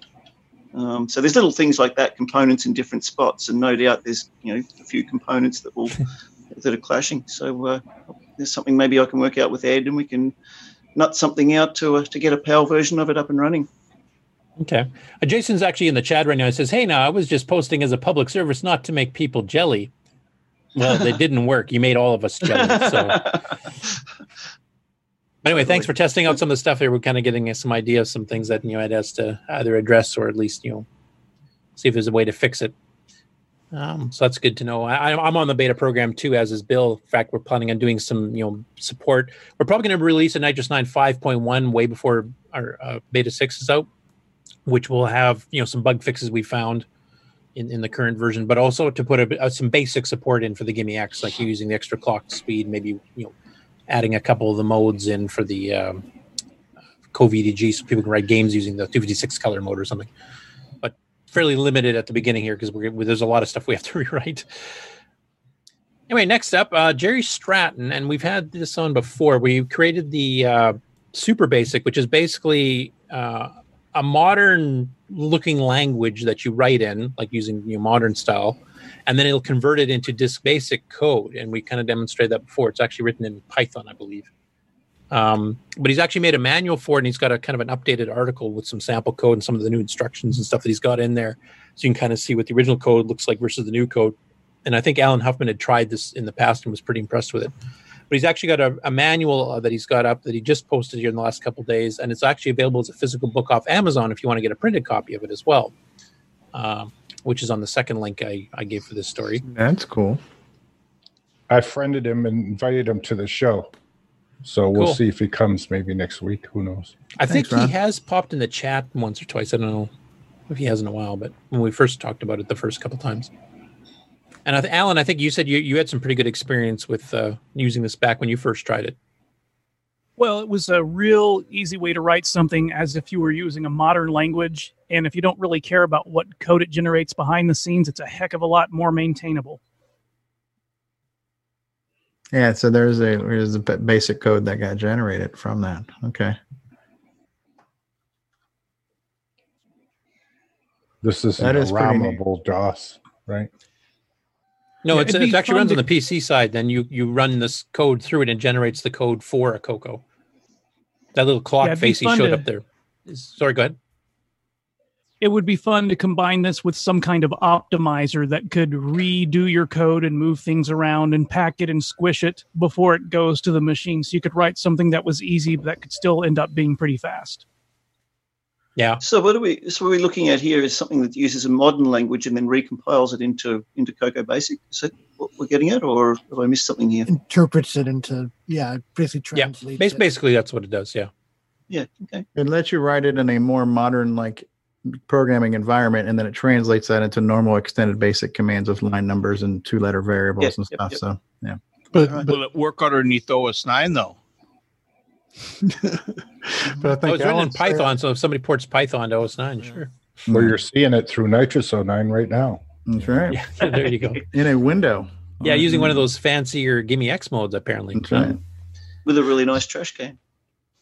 So uh, problem Anyway, Rob, the next link should be a link to his book on Amazon. You can just show the cover there quickly, just so Ah, that there it is. Super basic. which Ron Rob uh, Ron actually found. So, and that little clock he's got there, the P Mode Four clock. Yeah, that's actually the sample program from his page that he he shows That's as a neat. demo that generates that. So, and I think Is it's five dollars for the physical book on Amazon, and the ebook version is free. So, Wow, that's very affordable. Can't beat that. With rising entertainment costs. That's right. uh, next up is Terry still on the call because I might have let him introduce this. Oh, this is this is uh, we're enabling this person's uh, this point. Th- Guys This person has what I would call a, quote problem. unquote problem. Yes. So I have multiple We're problems. gonna bring that up now. And yes, that means we're jelly, just like with Jason. So, Well, I'm actually uh, remodeling a section of my house, and I decided to organize all my TRS 80 stuff. Um, needed to segregate it from the Apple, Commodore, and all that stuff. So I decided, well, I've got it looking pretty decent. I'll go ahead and take a few So- pictures and put that on my Tandy Shack. I hope to have it uh, um, actually displayable and uh, uh, everything working and turned on um, when I get done with my remodel. So Everything wait. working and turned on at the same time. hopefully, So wait Wow. now. Oh Uh, my gosh. You get the whole neighborhood's lights are going to flicker. Yeah. So when are you getting the electrical upgrade? Yeah. well, actually, Right. I am putting in a bigger circuit breaker, and I'm putting all the wiring in uh, myself. I've upgraded to, or I'm working on upgrading. God dang it, wiring's expensive. Yeah, I think a nuclear power plant might be enough energy for this. There you go. yeah, these don't tend to like solar. I've found. Hmm. anyway, So as far as segregating your other equipment, like your Commodores and stuff, there's this brilliant trash can that Nick designed that I think. would be Yeah, exactly. So Dive you're, you're, you're practicing proper retro distancing. You're keeping all the crap away from the Coco so it doesn't get infected, right? So I'm really going to do it because I'm throwing it all on eBay. so do you have uh, another wall f- filled with the other computer stuff that we're I not do seeing? actually. It's um, I've got probably six more shelves like that with all the other stuff, but um, they just aren't as pretty as anything Tandy or or That's uh, right. TRS eighty. So they didn't they did not get the love that this stuff does. Ah, I know. I did notice you cheated a little bit. You have some dragons in there too. so- yes, well, that's Tandy related. Yeah, and I have a brand No. new one in the box coming. So I'm, uh, dang it, I can't. I need to stop in the middle of this You remodel. but yes, you you you need help. I do. I need help. Terry, First one other step is admitting that you have a problem. Yeah, and the next is to give us all the excess stuff. For, Okay. Would you Intervention to suggest- Gary's place. Enable the a rest of us, please. It needs a flux capacitor to run it. 1.21 gigawatts. Mm, absolutely. Uh, next up is Terry Trapp, our second Terry on the show. And this is an update to, uh, we t- actually talked with him, I think was it last week or the week before about Uh, his, we did uh, a Sunday night thing and he joined us. or yeah. setting it right. Yeah. So he's, he's trying to figure out a way to replace a salt chip, which was a custom Tandy chip. In fact, there's a discussion in the uh, comments here about who designed the original salt chip. And he's been trying, that's one of the chips that's fairly hard to replace. And he's actually been working on, you know, doing a, a clone so that you can replace it if it does die in your Coco 1. So he's actually looks like he said basically here, it looks like it's basically working now. Um, I, I'm not sure, like if, if he's planning on making a, a much smaller version of the board to sell, or or make it, you know, a, a reprogrammable chip or something to duplicate it at some point. But he actually has the hardware working now, so and neat. unlike last time, he didn't blow anything up, so that's good. How often are these a problem that they go? I don't know. Does anybody else know that? I'm not really a hardware guy. My one Coco One here how, doesn't how have that. resilient is the salt chip? Hey, we have Yeah, a it's a- question for Terry Steggy from Kevin. He wants to know if you're married. I'm assuming that that he's interested, but he wants to make sure if you have is there a woman in the house that's that's tolerating this problem of yours. So I've been married twice, but I do have a, a girlfriend that's that's living with me now, so okay. she does tolerate it. But luckily, she's pretty short, so she fit under these tunnels. She doesn't listen to this show, does she? Yeah, right. So Not, this one. I'll make sure of that. Pete Willard says they have been known to fail these salt chips. So Oh, Yeah. Let's talk about marriage. It was only the Coco. It was only the Coco twos that had the salt chip, wasn't it? Was it the one or the two? I, I can't even remember. No, anymore, to be honest. I think I think there's Coco a one three. doesn't. The three has it too. Does it? Yeah, Yeah, because okay. because I sent some to Bill Noble for uh, Kurt, one of Curtis's Coco three. So I wonder what Ed Snyder's doing in his custom Coco 2. Because Ed Snyder has a, a Coco 2 clone. Yeah, I think the, the chips themselves only really require pretty standard voltages. So I would imagine he wouldn't need to do a, a special. I think he would do something more modern. Yeah, Yeah, not require an ancient chip like that. That's no, that's Okay. almost i- impossible to get. Ba- yeah, you can, back in the you, you can you can supply the the, the, the necessary supply rails to. So it's to basically like a chips. voltage. It's a voltage regulator in a Pretty sense? much, yeah. They Okay. used that in a pass transistor for the original power supply. So back in the days, we abandoned that and just went with five and twelve volts and abandoned the original power completely. And we didn't need the salt mm-hmm. chip then. But Okay. that's requiring a PC style power supply to power everything, which you don't want if you're just wanting to fix a Coco. Yeah, that's back when everybody was doing repacks and stuff in like you know tower cases and things. So Gotcha. Okay. Okay, and we have And the last one here, um, this is Boisy's uh, episode two of his Color Coco Collector series on YouTube, and this episode is covering one of his Korean Coco twos, which is kind of a middle middle age one because it's old enough to have the Radio Shack label, but it's modern enough to have the full travel keyboard. Um, and it also has the normal VDG chip, not the upgraded T1 lowercase chip we were just discussing. So. Um, pretty kind of goes through it. He does a little bit of his cleaning of it, type thing. Takes Coco it apart, kind of bench show you some I'm the going things. to go through and wipe it really good. Surprisingly, it's clean, even though it's been sitting on the shelf. But um, still going to wipe it down. A little bit of dust is showing up on the baby wipes. If you'll recall in episode one, I talked about how I use baby wipes to clean color computers. Really good way of doing it. The moisture picks up the dust, and the dirt, and the grime really, really well. all right. I've turned over the Coco t- boards. Also has uh, that, that soft baby bottoms feel on the keystroke. Sure does. I actually use I actually use baby wipes to clean stuff in my workshop as well. and a very pleasant scent afterwards. That's right.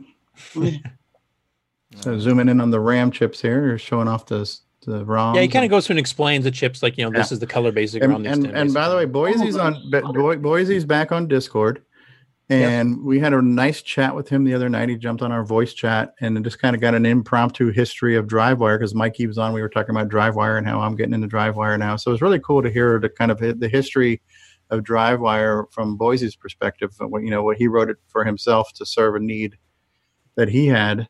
Um, so it's kind of cool to get that backstory. So it's um, and he still supports the Mac version of DriveWire th- that's written in Java too, doesn't he?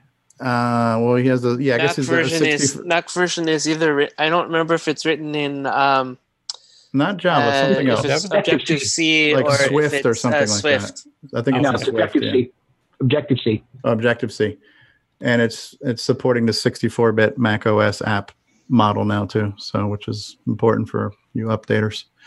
Um, What, what's amazing is none of his screws go on the floor. yeah, right. And, and there's, there's none left over. I typically we know always how have one Ron's left over. hardware sessions go. and speaking of DriveWire, he actually demonstrates running it on this particular. Well, he, he does it with everyone just to make sure it's working properly. Yeah. Yeah, that's a nice implementation he's got there, DriveWire. Mikey. Yes. I Yeah, need get some gooey I stuff need going there. Pictures like this. Uh, I think your reaction pretty well answered that question. somebody somebody know uh, you know JavaScript and uh, CSS better. We could do we could get together and do great things for DriveWire. I think I really think it should be a web implementation. Neat. That is cool looking. And that is the end of the news. And that's the rest of the story. So why don't Six we do o'clock news. Uh, Let's take a moment to welcome the new members to the Color Computer World Map. This week, we'd like to say hello to Dan Loyal in Seattle, Washington, and Grant Blodow from Minneapolis, Minnesota. Welcome to the Coco community. If you'd like to be added to the Coco map, visit us at map.cocotalk.live. Welcome back, everybody, to everyone's favorite segment, Who's New to Discord?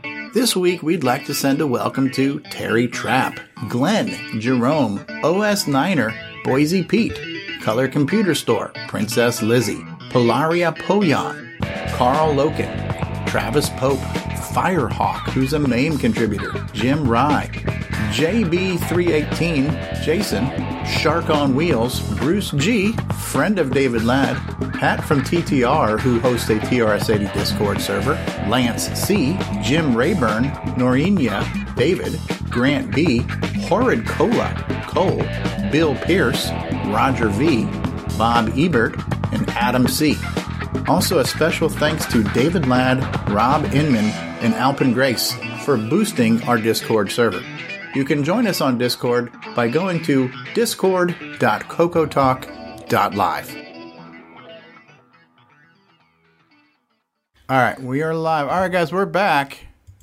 We are. We just hit crash, so we are back. we are on the. We're back on the air. Sorry, a little technical happened to difficulty NitrOS there. Nine? Brought, brought to you by NitrOS 9, remember. Brought to you by NitrOS Nine. This is what happens when you try to run NitrOS 9 in a virtual Windows machine. You should be running the real thing where this does not happen. That's right. So this this Oh, Curtis, this sorry this portion of Coco Talk is brought to you by DECB. Always there for you. All right, so uh, That's why we have backups. Deck B, of course, when since Stevie's running clear Windows, I fully expect this to happen again. uh-huh. That's all right. We still have a backup. all right, so we're back. We're, we're on the air. All right, so good night, everybody. Thank you.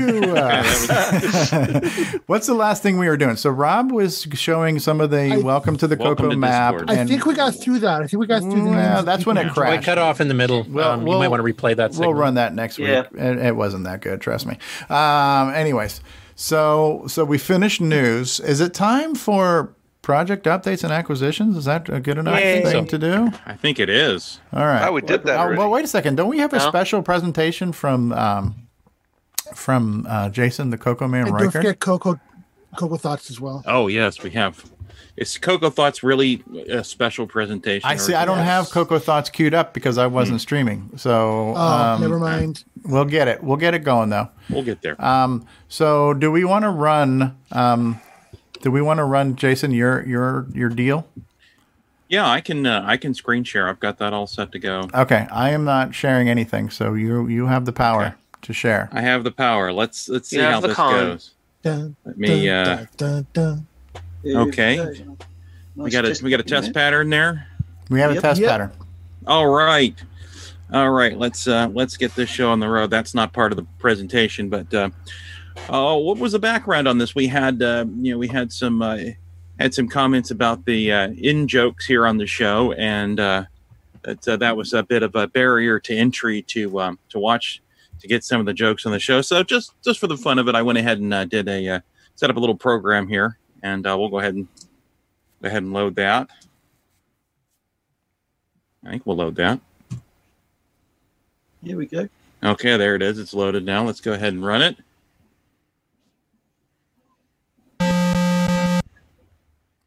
A quiz program called Barrier to Entry, and uh, this this went along with um, uh, suggestions from the Discord group in the community, and uh, a little little bit of uh, coding help on a few things. Uh, again, thank you, Paul Fiscarelli, for uh, I hit a little brick wall there on the engine, but uh, I have 23 questions in it right now, so um, it could expand. I will have this available on my blog at cocoman.org sometime in the near future. And, and if Jim Gerrie, if you're out there, I'm already working on the MC10 version, so you can you can you can you can dedicate your time to other things.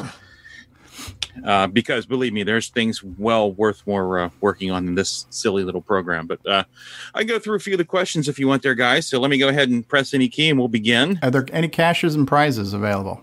Uh, just bragging rights. Okay. Here we have question one. David Ladd has an affinity for A, fine wines, B, arts and crafts, C, French cooking, or D, floppy drives. Hmm. I don't know. Down diet Dr. It's a Pepper. tough one. C. Where's the Dr. Pepper? Dr. Pepper. Dr. Where is Pepper. he? all right. I we know. all know it's floppy. RS drives. two three two. We know it's floppy drive, so we'll go ahead Let's and. see. Oh. Only those, only those of us who know. Kevin says E, all of the above. Dr. Pepper only if it's a 2007 Uh. vintage. So yes, okay. It's diet Dr. Pepper. Don't forget that. And it's like a 60-40 ratio. We've been through this. Okay, so let's go on to question two.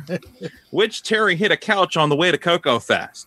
Was it A, Terry Staggy, B, Terry Steen, C, Terry uh, Per- Terry Bradshaw, or D, Terry Dactyl? Terry Dactyl. Terry Dax. Pterodactyl is Steve likes Terry, to call. Terry Dactyl. Do you do a, a, a cameo in the in the uh, Dino Wars thing? right, it may be. Oh, let's see. I'm going to Oh, say we know. Terry compels you. uh, Terry Bradshaw. Bradshaw. Oh, let's see. Um, oh, nope. Sorry. Wrong. Uh, do, we get, do we get a chance to do it over? Do we get a do over? No, you no do overs. You No can go on to the do-overs. next Oh, question. you messed Crikey. us up, Stevie. Oh, Sorry. there's uh, now we're never going to win. here we go. Not gonna get 100 Question, percent this time. question number three: A beverage containing a mix of Diet Dr Pepper and water is known as a a Arnold Palmer, b bad idea,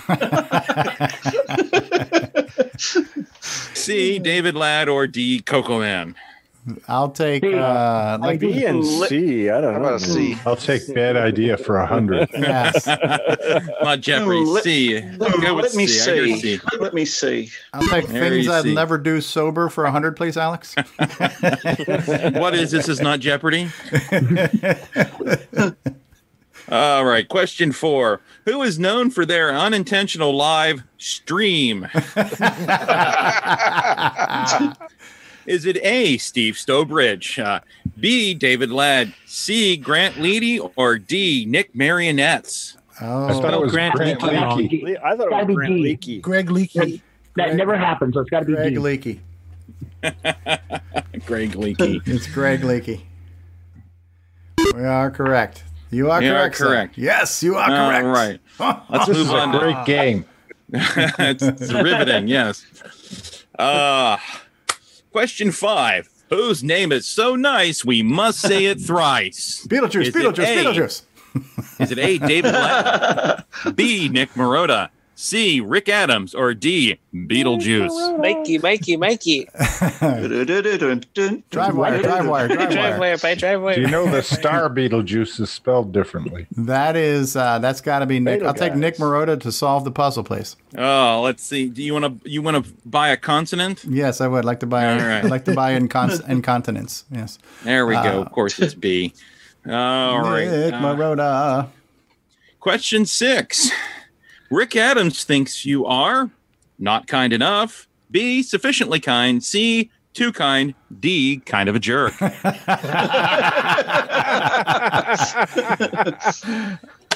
I think Yes, you are. thank you, thank you. Too You're, cat. uh, thank you. You're too You're cat. too good. I'll take. D for 50 cents. please, please. This is an exhibition, exhibition, not a competition. As always, please, no wagering. Actually, I kind of want to hear him say the th- the fourth one there. You're Actually, I think that was that was Rick's idea too. That that uh, uh, choice D was uh, he liked that one because originally it was going to be in need of a haircut. hmm Uh, question number seven: Who is Mister TDP? Is that A. Mark Overhoser, B. Ron Delvaux, C. Terry Stiggy, or D. Tony David Peterson? A thousand dollars for Ron Delvaux. I'm going to go with Jim J. Bullock for the block, please. uh, again, this is not Hollywood Squares. I'm sorry. Uh, That's Terry Steggy. We are. every, it, it sure is. Yeah, see, Yeah, Terry sorry. Steggy. Yeah. All right. And uh, here's question eight: Who is Nick Marentes's quote unquote neighbor? Is it A? Oh, I don't know. A. David O'Connor. B. Darren Autry. C. Brian Joyce. Or D. All of the above. That's all of the above. All the above, Alex. Oh, oh, oh, oh, oh. Is Oh, the oh, answer Mr. Upside Cat. down? Oh, of course it's yeah. all of the above. Uh, who is known for not getting past level one? Is it A. Oh. Grant Lee, B. Nick Marentes, C. Steve Strobridge, or D. Losey McLose Lose? I have to say the answer to this particular one I think has changed over the last year though. I think Nick Marentes would probably be the one. Martin Steve actually does these days. Unless it's Gunstar. well, for the for the sake of of, of the uh, the uh, Sake of show lore and yes. everything, of course, it's C. C. Yes. Yeah. C. You are correct. Yes, sir. Yes, sir. Uh, question 10. Richard of Poison Tech needs to work on his A. Poker skills, B. Solder skills, C. People skills, or D. Plumbing skills. Um, well, it's definitely not. But it's definitely not B. Yeah, if it's B, I wouldn't want to order from There's him. no one of the Right. above. well, People skills. We all know Richard. is yeah, yeah, yeah, right. Yeah, for the sake of this discussion, is people skills, and that Yeah. was su- suggested by Richard. So, um, question number eleven: Who sends screwdrivers with everything he sends you? Is it A? Oh, Mark Hey, Overhoser. Hey, hey. B. Tony DeStefano. With C. turn of the David. Ladd. Or Phil Phillips. Pick Rob Robertson. Well, in this course, case, I, here, I, I, I know what the answer is because I wrote the program, but I also have about a half a pound of screwdrivers here to, to uh, prove that it was uh, Mark Overhoser. Mark D. Overholzer for the win. Of course. Yes, and uh, Mark, I got one from Phil uh, Phillips, Coco Fest. Only one? I'm surprised. Yeah, well, I love that Phil. You weren't being stingy. it's the same size. Yes, unfortunately, they're all identical. That's the Except for the one that Eric got was for Phillips. Somehow I got in there. one got mixed in there. They're, they're actually pretty handy. Um, Oh, they are. oh, oh, here, here, here's here. To be fair, here's question twelve. Who is known for saying "Stop right there"? Michael Furman. Va- VAR. Stop right there. That is John Is it A. Steve Sturbridge, right B. there. Michael Furman, C. Jason Reichard or D. John Haltman? Haltman. Altman. Very nice. These I've actually D's, I like these D's. They're all good. Yeah, I, I've heard Nick. I've heard Nick Marentes do a good job saying "stop right there." Oh, That's a great impression of a bad impression, as I call it. yes. But of course, we all know it's Jason. yours truly. Jason the Coco Man. C. Yes. Yes. Um, so that's um, Oh, it's not me. Darn. definitely not. Uh, uh, question 13 Who keeps his extra cocos in his garage? Joe Hoarder. Is, is it A, A. Steve Strobridge, B. Terry Steen, Ro- C. Ron Delvell, or D. Joe Hoarder? Terry Trapp. D for the win. I, I think I think I see the answer to that one. right, of course. C and D are See the what same. it is, you know. It's also clear. is a s- there, there is a reoccurring segment on the program called Ron's Garage. Of course, it's Ron Delvaux, and it is a dry Delvaux. heat, so maybe that's good to store those cocos. I'll take a hundred from each of you. Question fourteen: Who soldered their hair? You Mickey Mouse. Could Is have it done A, that a number David of Ladd? times. No, but what's that smell? Yeah, what- but it, who soldered their hair? Is it A. David Ladd, B. Grant Leedy, C. L. Curtis Boyle, or D. Steve Strovebridge? Uh, All of the above. Curtis. Yeah, it's gonna L- surprise you. L. Steve doesn't Curtis have any Boyle. hair. Yeah. That's how I learned to use a curling iron. of course, it's C. L. Curtis Boyle. I thought I thought the two, you know, especially answer A was kind of funny since he doesn't have any hair. Yeah, right. Apparently, he did that a lot in his youth, and, and now he right. can't anymore. L. Uh, maybe Curtis that's Boyle. why he doesn't have. Because we know it's L. Curtis Boyle, so we'll Yeah, move on. luckily there's no timer on this quiz game. So Yeah, so there's no timer. It's it's in basic. It's basic and a bunch who of data or statements. what killed the deluxe color computer? Oh, oh, John uh, Wilkes oh, oh, Booth. Oh. Video Is it A, killed video, the- B, John Wilkes Booth, C, the MC10, or Brock Harrison? All the above. All of the above. I, I think video killed the radio star, not the Okay. Deluxe Coco. What if it turns out it's Steve Bjork? oh, in this case, we, we, we, we it has been at least one theory has been established that it was the MC10. There we go. C. This is the current Uh, lore, not necessarily Yeah, current lore, anyway. lore. Uh, you know, uh, question 16. Who is known as the Apple guy? Is it A, Steve Jobs, B, Mark Overhoser, C, Nick Marentes, or D, the Green Grocer? green Grocer. Oh, that would Nick have to be Mark Overholz. Nick Marentes. Nick Marentes for the win. He's a trash For the can. win. Oh, Stevie. I, oh, oh, oh, that's so bad. Oh, I'm sorry. You're not going to get that pay your attention supply to your of turtle show, wax. I'm so sorry. Be to be or not to be? That is the question. But Nick Marentes is known to hang, hang out with Apple guys. Oh, yes. We have indeed. video evidence. Oh, yes, uh, we do. Uh, question 17 Whose rage quit ended an entire episode abruptly? Was it A, Mark Bosley, B, Grant Leedy, C, Steve Strobridge, or D, Captain Meltdown? I think Steve has a new two of them nickname. the Yeah, I same? think so too. I C like and that. D are yeah, C and D are one and the Definitely same. D. Yeah. See, Mark and Mosley's outspoken. when he's not in his secret identity as the raw, the calm, rational Steve Strobridge. Yeah. yes, of course. Of course, we know it's CND. C. I was I was here. we were here. um, let's see here. Let's move on. Uh, question 18. Ed Snyder has been referred to as a competent musician, B, a Cylon, C, a ballerina, D, an essential service. I would say that He's not B going and to come on D, the never to show now for sure. yeah, B and D are both true. Yeah. B, B, you know, and B is a it's a it's a Cylon. B a is a Cylon. compliment because he just cranks so much stuff out. It's like you know, is this is this guy actually human? All right. He Such put a great Cylon stuff on coming his from Ed. Snyder. Yeah, he put a He silent even- on the break key on the keyboard too. Oh, I So. was just Yes. going to say that. So he It's not the acknowledges same without the red key. Yeah. Uh, 19. Who is playing Daggorath like that idiot in the book? You'll go far, Fletcher. Fletcher. Is it A, Fletcher, B, Tim Linder, C, Brock Harrison, or D, Grant Leedy? Uh, Brock Harrison for the block. Is Tim's Brock- Brock Harrison is in- incorrectly? Yeah, We it's saw it Not spelled correctly. Tim Lind, Well, Lindner. Lindner. N-E-R. Yeah, A well, little less condescension there, please, Stevie. yeah, well, Coco doesn't have spell We check, know it's so- Tim. We saw the Yeah, we know it's Tim. We can, we can fix that in post. Uh, we can, we can just call him that idiot from the book. yeah. Oh, jeez. Well, let's move. On, let's move on to Sorry, ki- Tim. question twenty. Uh, why did Tandy do that? It would A, look it would be neat. because B, meatloaf. because meatloaf wouldn't. Wanted to sell more batteries. because it was cheap. Or D, they wanted to sell more batteries. D, definitely I- D.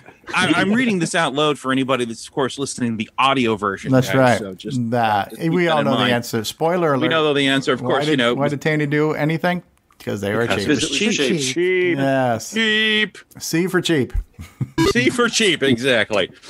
I didn't even think about that. Was just a happy accident. Um, who is credited with the EMP incident? Did A. Grant Leedy, B. Brock Harrison, or is it uh, C. Ethan Michael Peterson, Oh, yeah. or D. Bill Noble? I don't, I don't know this one. I thought it was Nick. EMP. EMP was the fart heard round the world. It went off Oh. live in one of our shows, and that's that's Oh, actually that on the on the David Ladd commercial. When you see that explosion, you actually hear that fart that goes off, and, and we were trying to track it down. But yeah, it was Bill Noble. That was the fart heard around the world, also known as the EMP. Wow. Yeah, Yeah, I it's learned not. It's not. Ethan Michael Peterson. though. No, it's not. It was, To it was a food? powerful one. That's all I got to say. Is Yeah. the next question to what food was the MP? That's the only question and about that was the 100 kilometers away. So. believe Don't worry, we're almost done. We got two more to go. Uh, question 22 Who will go far? Is it Simon Jonassen, Yep. Uh, B. Fletcher. No. C. Richard Lorbieski. Or D. Johnny Marathon.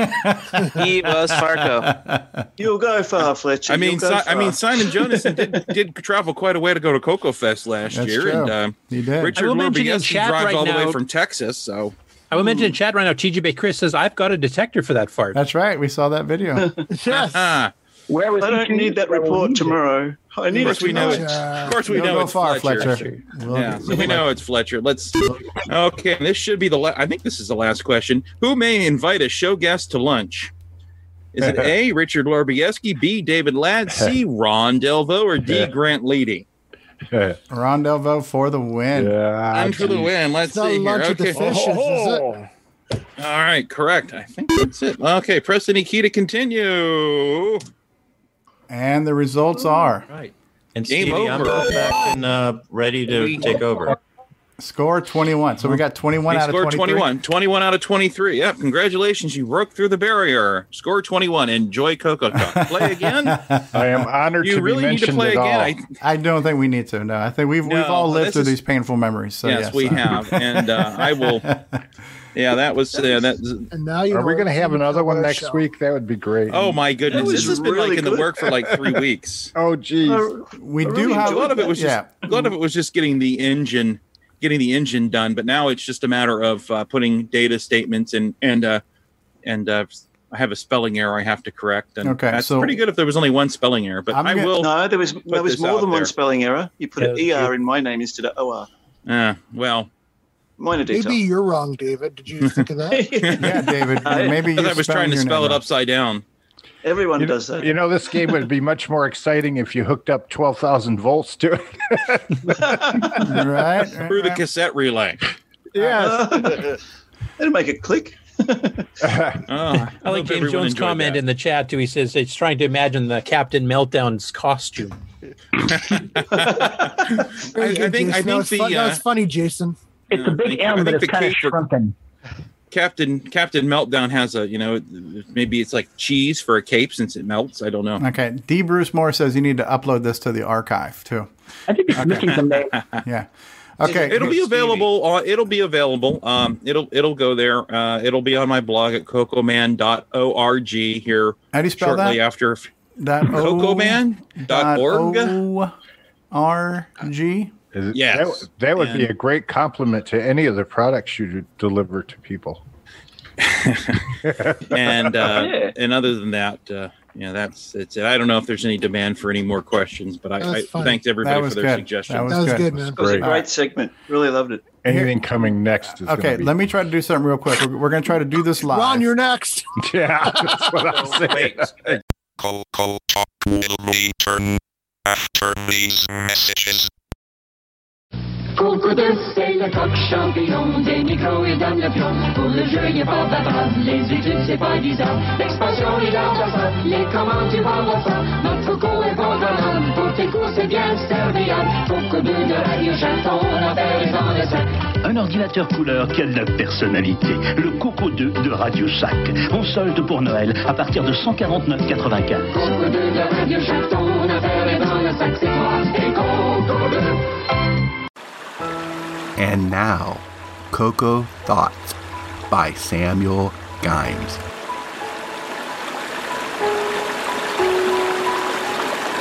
If you're using your color computer in Quebec and it stops working, is it now a Coco won't do? Ron Delvo, Timberman, Coco Fest, Coco Talk.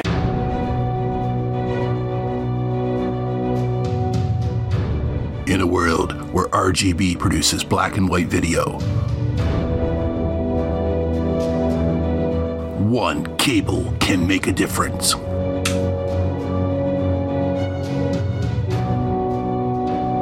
Switcheroo. Coco3SCARtCable.com. Hey, have you got your Coco 3 yet? Hi, this is Rick Adams, author of Temple of Ram and Shanghai, and you've tuned into Coco Talk, the nation's leading live talk show featuring the Tandy color computer. What's going on, everybody? Original Gamer Stevie Stroh here. And if you're a fan of vintage computing and retro gaming, then you're going to love our retro swag shop at 8bit256.com. There you will find custom designs by Instagram artist Joel M. Adams. You can get I'm a Coconut, Coco Talk, and other cool video game images on a t shirt, coffee mug, or mouse pad. So if you love retro, then head on over to the Retro Swag Shop at 8bit256.com today. Tell them the Original Gamer Stevie Stroh sent you.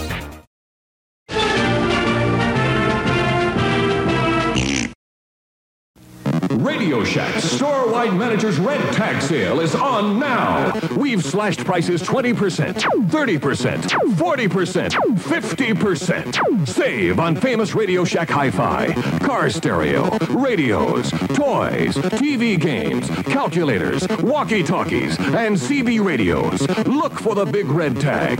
Save like never before on these and literally hundreds of red tag specials. Hurry into Radio Shack today. Hi, this is Randy Kindig of the Floppy Days podcast. I just love me some cocoa, and nobody covers it better than Steve Strobridge. You're listening to Coco Talk. Hey, everybody. Uh, we're just going to step into the Rondeau Garage.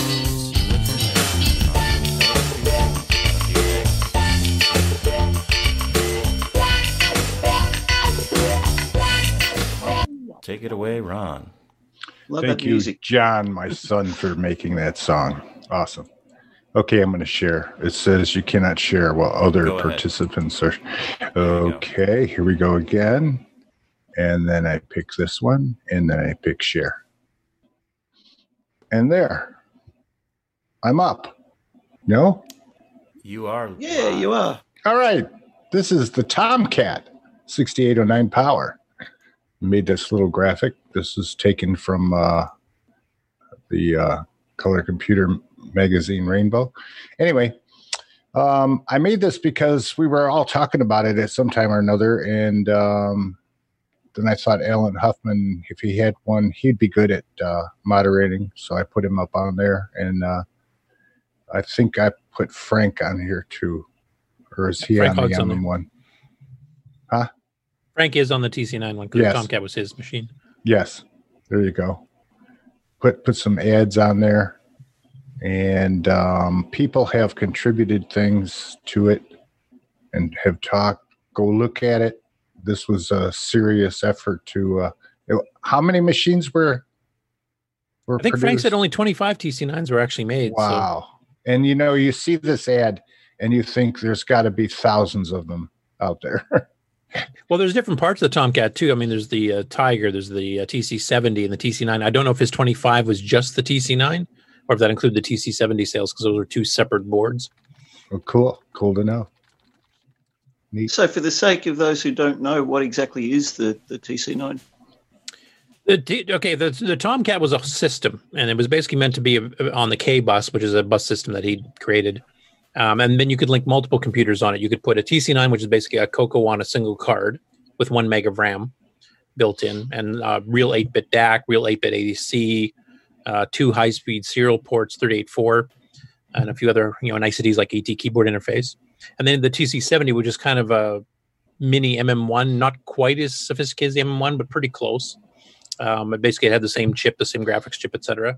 And then he also had other cards he was selling at the time, so you could upgrade it with a, a 68020 and a 68030. He had you know serial port cards, parallel port cards, timer IRQ cards, all kinds of stuff. And the goal was was to get them all talking together on the same bus. So the Coco could request the TC70 to do something, the TC70 could request the Coco to do something, or the TC9 to do something. So they actually could, they could become co-processors for each other. So if you wanted to write a graphics program, you could tell have the Coco tell the TC70, okay, I want you to do the graphics part, and I'll just run the main program. Now that never got fully realized because it was a lot of complicated coding, but the hardware support to do all of that was built in. Um, unfortunately, you know, as, as most of the Coco 4 people discovered, uh, actually manufacturing a computer in the age of the PC and the Mac, because this was in the early 90s, just wasn't feasible, unfortunately. Yeah, I took took a copy of this from an ad and stuck it in there on my Corel Draw. And then the next thing I wanted to share was um, my hugely fast computer here. Well, that's the same one. Darn it! I have to go down to the link. The MM1, which uh, I had one. I got the uh, computer from a guy who bought it originally, and uh, I sold it in the early 2000s for around $700 back then.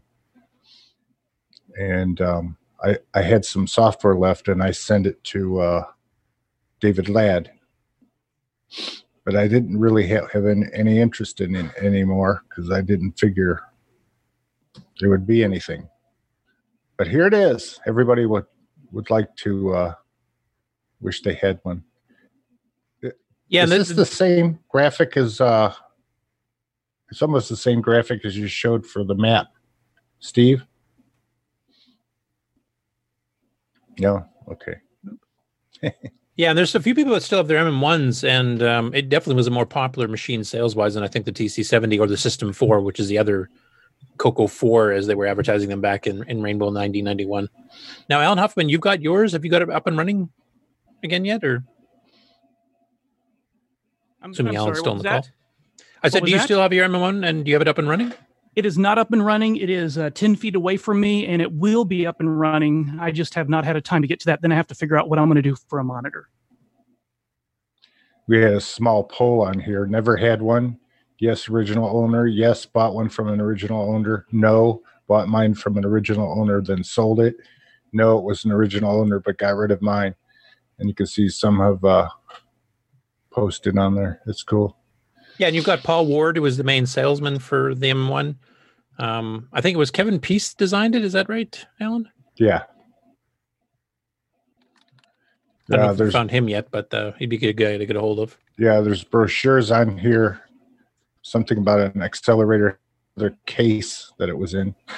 And Yeah, Alan, you probably know more about the accelerator. I know that there was like a nine meg RAM expansion board, but there's also 68,340 base board that sped it up quite a bit, wasn't there? I never had anything but the 3 meg RAM expansion, but there was some kind of accelerator. I know James Jones had it. And Alan, is that your hand? Yes, it is. that's a yep. That's a screenshot from that video somebody Yeah. uh, pointed out from the the Digigrade magazine, the compiler magazine. And this is what?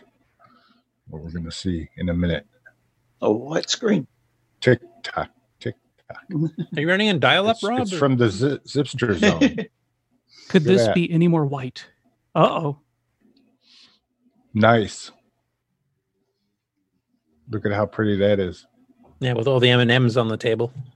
Is that what those are? Yep, that was on purpose. And that's what my MM1 looks like. Is what's in that magazine. Is it? That's making Yeah, me no. hungry. What are we looking at here?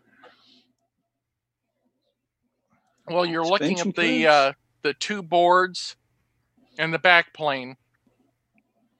Um, one of them is the CPU board with the base RAM. The other one's the what they called the I/O board, which had the extra serial ports. And then later they had an upgraded back plane that you could upgrade your MM1 to a total of 9 meg, the 1 meg of video RAM and plus two 4 meg sims that you could have. I, don't will mention the TC9 was also a two board set too. There was an I/O board and then the main CPU GIME board too. So this board here is the one down below. This one. Well, whichever one has the 68340 or 68070 on it's the CPU board. Is that a real time CPU board? Is that a real time clock right there? Yes, that's Yes. Dallas 1287. Awesome. Sadly, Why sadly? because you have to saw it apart with a Dremel tool to put a new battery in it. Oh, pain in the butt, huh? All right, that's that's about it for me, except for when this last one thing. Um, this is a snowstorm with a polar bear.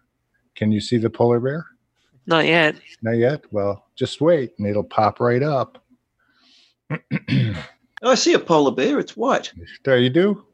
Yeah, it's white. He's, he's winking at you. That's why you can't see his eyes. Now, Ron, are you Oh, planning on putting up a System Four uh, page as well for the other? I don't know. I might. I don't know anything about it. I, you know, I did this mainly to inspire Hey, Ron. uh, I only had yeah.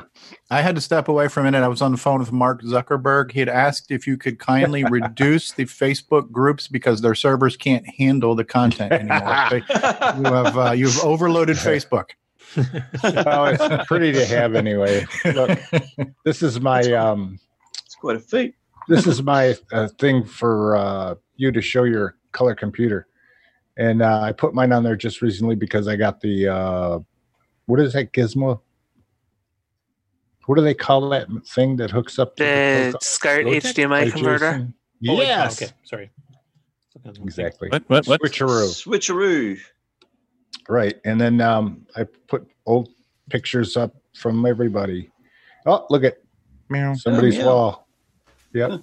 So there's a bunch of stuff in here. The best way to view it sometimes is just hit photos when you go to any of the groups, because then you've you've got a whole slew of all the stuff that's been on display in it, and it's really cool. You see something you like, click on it, and you can learn a little bit more about. Hey, what Mark you're D. looking at. Overholzer, can you post a link to Ron's garage in the chat?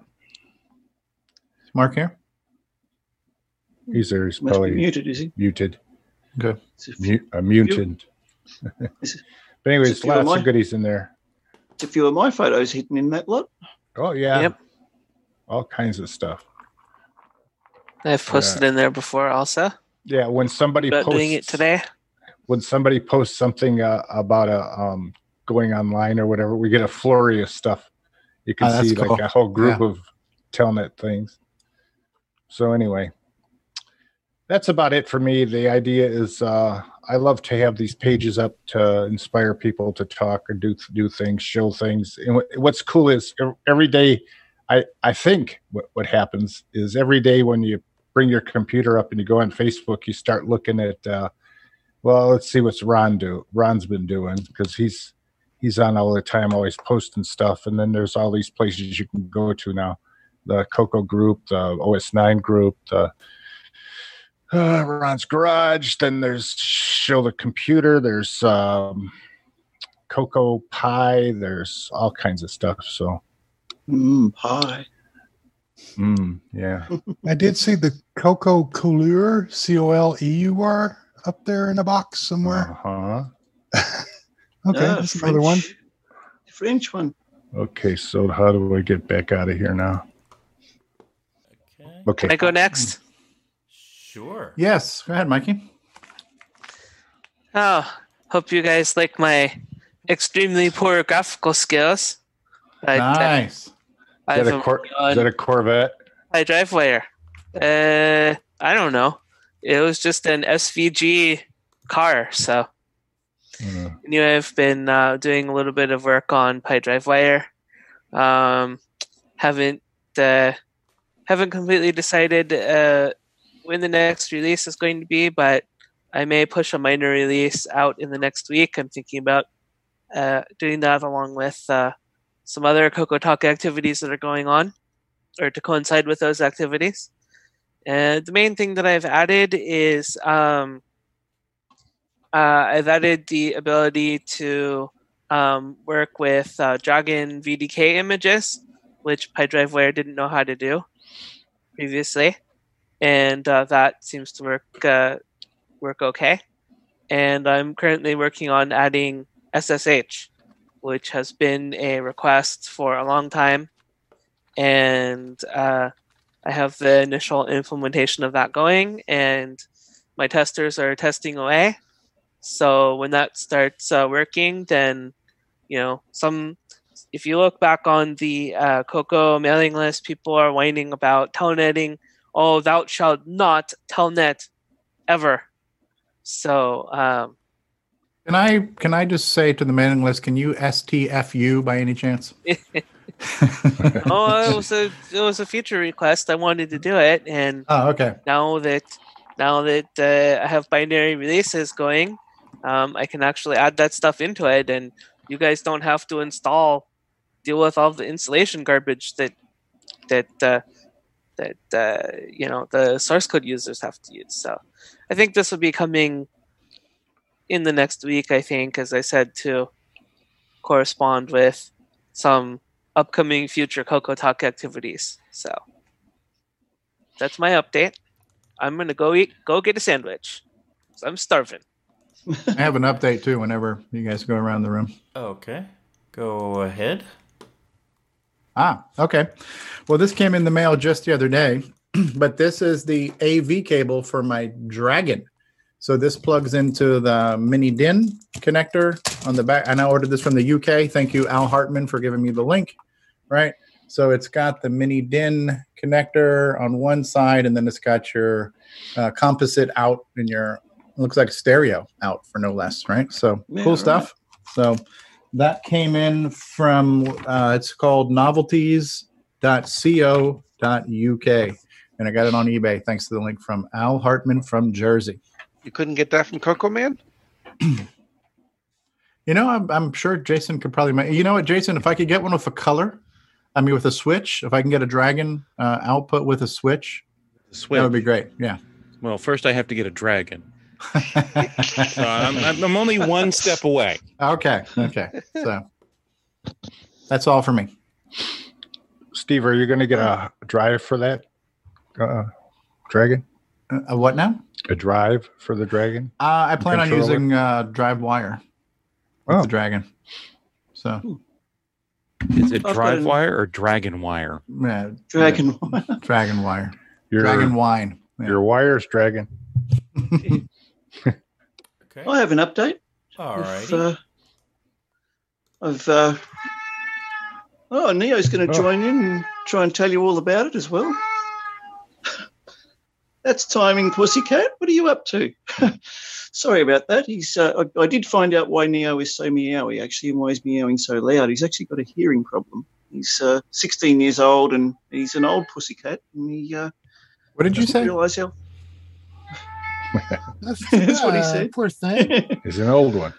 Yeah, he's, he's 16 years old. That's not my update anyway, but uh, Neo's come to join me. So, my update is I have a new Pulse Eternal album that I've just released a couple of days ago. Um, the Pulse Eternal album doesn't have the Coco on the actual music, but it does have it on the front cover of the album. Um, I don't know if I can do that from here. Let's see if I can share uh, share photo. Let's see if this will work. Gallery. Um, go to there. Um, yeah, let me go down to my Pulse Eternal folder. Um, okay, here we go, and I'll do that. Can you guys see that? Oh, wait a minute. Start video. Can you okay, can you guys it. see that now? 20. yeah, I see the okay prompt yeah Yeah. So uh, the way I come up with this this album cover, um, it's it's it's it's very sort of retro '80s sort of music on it, um, with a bit of a modern touch. Um, so I wanted to the, the album cover to reflect the the retroness of it, and what better way to reflect you know '80s retro than our beloved Cocos.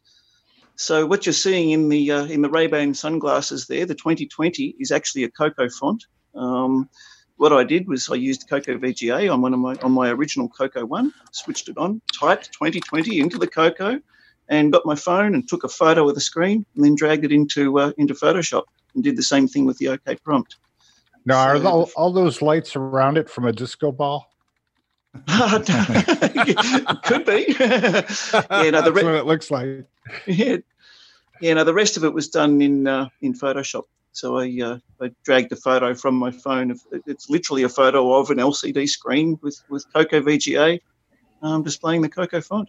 yeah it looks So, good So yeah, that album is available on the Pulse Eternal website. I I've got to update the website and put the link on there, but you can click on Bandcamp and go onto there and, and get to the album. So uh, so yeah, that's uh, that's pretty much my update.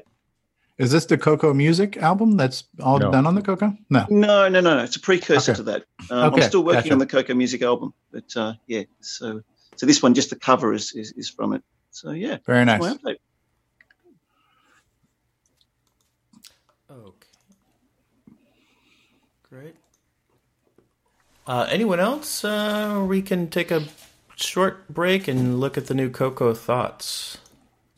Did, did, did you run your new commercial that i didn't see Rob? I Said- I will do that. Um, I didn't want to make people wait for Coco Thoughts, but yeah. I, I Oh, okay. I didn't know if I missed it when I was on the phone with Mark Zuckerberg. I didn't know. If I No, was- no, no, no. Okay. All right. Your audio is a little bit crackly right now. Just so Is you it know. Now? I believe you maybe Brian Schubring has done your engineering for you at this point. So I'm messing with you. I fixed that now. I know you did. I know. you did. All right. are- Uh, are you yeah, serious? yeah. I'm I'm actually looking forward to seeing the new Coco Thoughts. Okay, let's try it. Let's see if it works. Here we go. And now, Coco Thoughts by Samuel Gimes.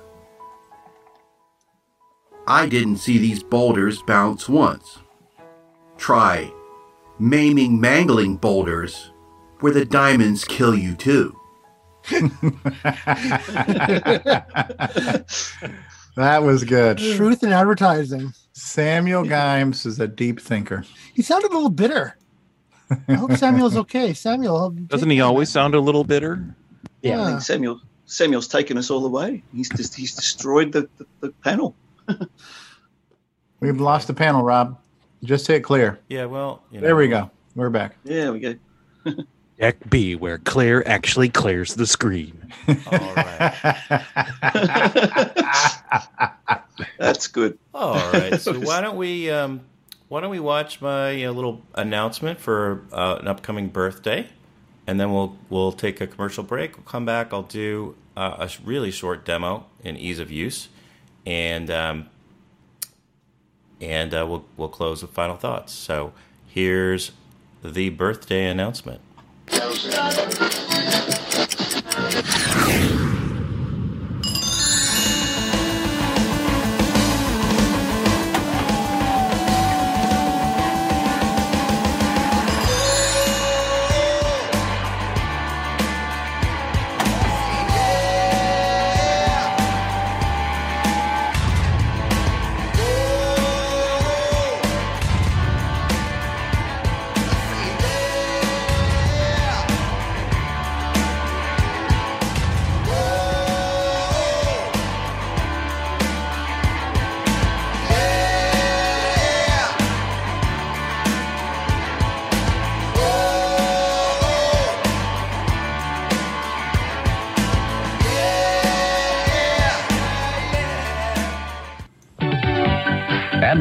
This message.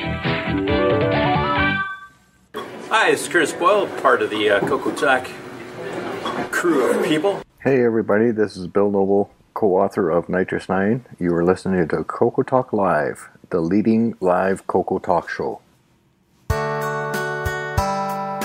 Good day, mates. This is Nick Marentes, author of such color computer titles as Donut Disaster, Rupert Rhymes, and Rockstar Pilot. And I am here today to tell you about the world's most fabulous operating system, OS 9. OS 9 and its current incarnation, NitrOS 9, is the most advanced operating system ever created. And what makes it so good? Ease of use. I find OS 9 so incredibly intuitive that I haven't once cracked open the user manual. And yet I've been able to create such incredible games faster than the time it takes to sing Waltzing Matilda. Using OS 9, I expect my next game, Funstar, will be done this weekend and distributed exclusively on ROM cartridge. OS 9 forever. Any resemblance to actual events to persons living or dead is purely coincidental. We are back, and I'm going to share my real hardware and show a little tip on ease of use. And Curtis, feel free to uh, to chime in here. Um, but really, just a simple thing that I wanted to show beginners. Um, so I am going to switch my camera. Hopefully, this here.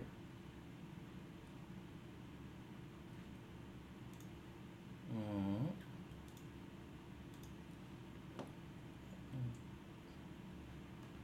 I did. Um, so.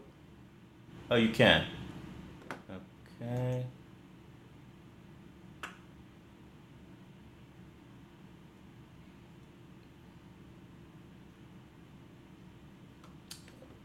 Okay, I need to. It's not.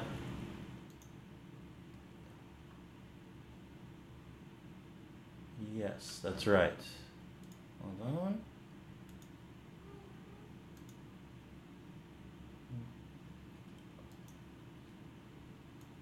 Okay. Any audio now too? Like there's no sound on the chat. Yeah, we have other people saying what's happening, so they're not. I don't know what's going on, Rob. Yeah, I fixed it. I fixed it. I, I continuously fix things for the show. I'm obviously a little flustered. Um, so when things break, you know, they kind it can get fixed. Um, so why don't we? Um, Okay, everybody's saying the sound is back, but we're not seeing your demo screen. I know. So why don't we? Um, Did you like my polar bear thing? Yeah, I, like it. it was nice and white. It was different Very well. than this. The polar bear was he, he was camo. He was in camo. Yeah. Great, and uh, welcome back to the the show. We can do final thoughts. I did remember what I had to do to, to be able to see that uh, video, so I can do that quick uh, walkthrough of the build command. Um, I'm going to spotlight this video, and this uh, should be viewable now. Uh, welcome back, everybody, from the closing credits. And I'm going to show you a quick tutorial in ease of use. Asparagus. All right. Devouring caboose. And then I'm going to jump off the roof of my building. Um, so, anyway, how are y'all? Uh, oh, learning you to can- fly. You can see my screen here. Yes. One of the things that, as a beginner, I would have liked to have known, certainly uh, back in the day, is uh, this command, and I'll and I'll show it to you, and it creates quick text files, and I'll show you why that's useful. Um, so you can see uh, we're at our desktop here. Now, everywhere you go in G Shell, it knows where you are. Um, that may seem very like very uh, simple things, but in OS 9, with all the execution directories and data directories and having to figure that out, um, you don't have to worry about that. So I'm going to click over to H1, which is my user hard drive that I mounted in the SDC as Shift 1 to mount. And you can see that I've got some text files here. I've got something called bug list and uh, something called uh, wish list. And if I want to list those, I can click on those and list those, and you can see it's just text that I've written to share with Curtis. Um, Hey, Rob, can is Rob? Is there anything you can do to to bring up your volume? how about that? It's also kind of crackling like crazy. Is it? And I'm Mm, crackling. Yes. Yeah, crackling badly. Yeah. Okay. All right. Well, not, so um, much. Not at- well. Yeah, it's still going. Yeah. All right. Well, uh, that I can't really do anything about. So that's a failure. Your crackling isn't as bad as just your volume. Your volume's low. Especially on Okay. YouTube, from everybody Okay. saying you're coming in one side and, and I mean, I can I can go louder. Wee. Wee. So whatever you want. Um, okay. Is that better? Volume's all right here. Volume wise. Okay. yeah, stream. Can you guys let us know what you? They're not hearing That's the fine. crackle on YouTube We'll apparently, just- but we'll, we'll fix it in Yeah. post. th- There's two audios. A little better, yeah. You've, your volume's coming a little better. Yeah, it sounds clear here. Yeah. All Unacceptable right. crackling. Anyway, while I slit my wrists in the background, um, It's not that bad. That's that's another one for the quiz qu- game later on. um, anyway, so you can create these small text files, and obviously this is text. So um, the reason why this is, can be useful is that OS 9 will attempt to execute any text file a- as if it is a command. So if you're uh, looking up commands or you want to um, uh, type in the display codes for the the IBM font that uh, Lord Dragon created, or Curtis gives you something in chat, or you see something in the, the OS 9 manual that you want to type in, for example, setting up your windows or opening a window, um, you can create a little text file so you don't have to remember that. So I'm going to do that right now. I'm going to hit the S key to bring up the the shell, Um, now it automatically puts me into my user hard drive. I don't have to tell it where I am because it knows where I am. I type. I'm going to type build, and I'm going to build a VDG, a a short file that will open a VDG window for me. And so I'm going to just call this VDG win. And um, then I'm going to type in some gobbledygook that who cares what it means because I don't have to remember it. So I'm going to type this stuff in. And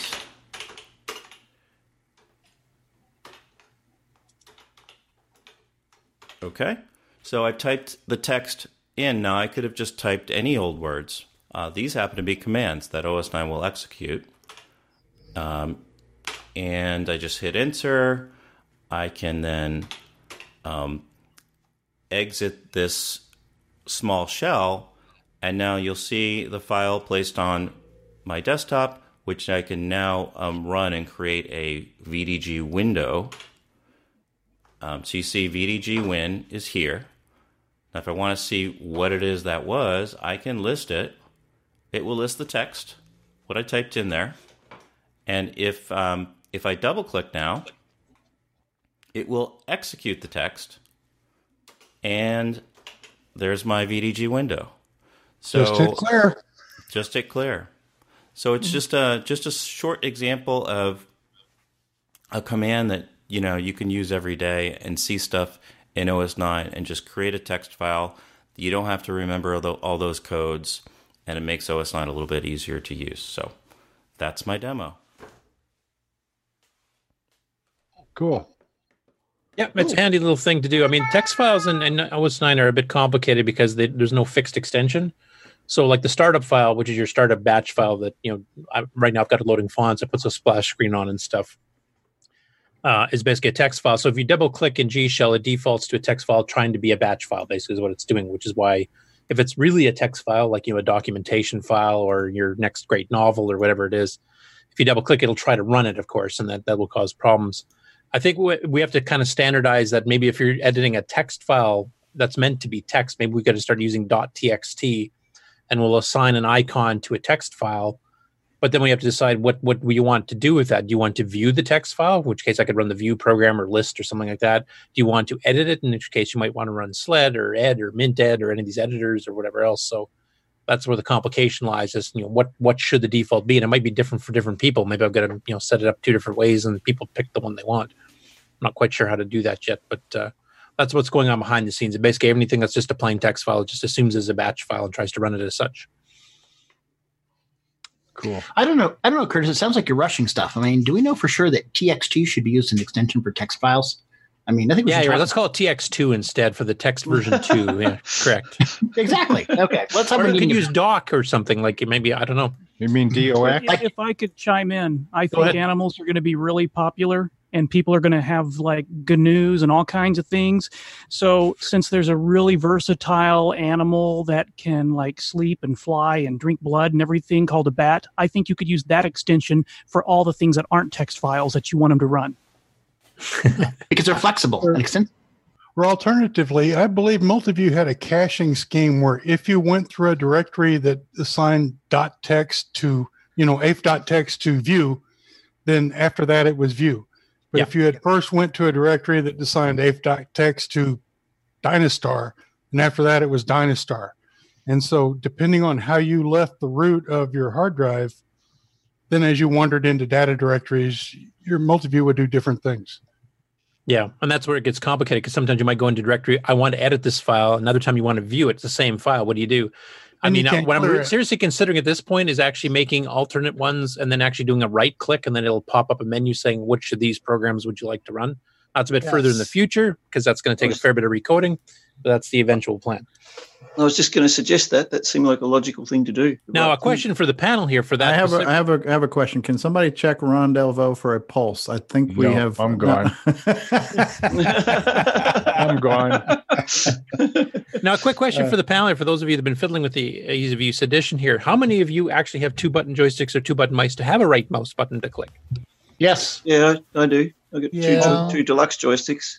Do we have any people that only have single button ones? Because that would cause a problem.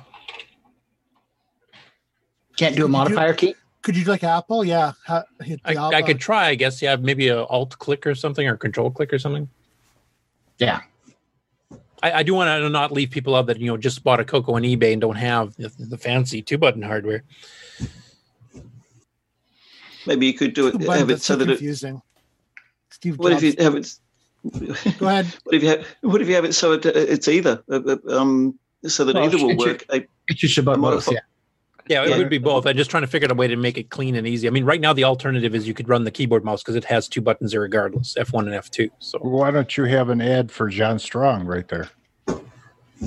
Yeah. For a two button mouse. I've got some people in the chat say they only have single button mice, so that's that's definitely a concern. I'll, I'll have to think about that and exactly how What I'm about the button that. on the other joystick?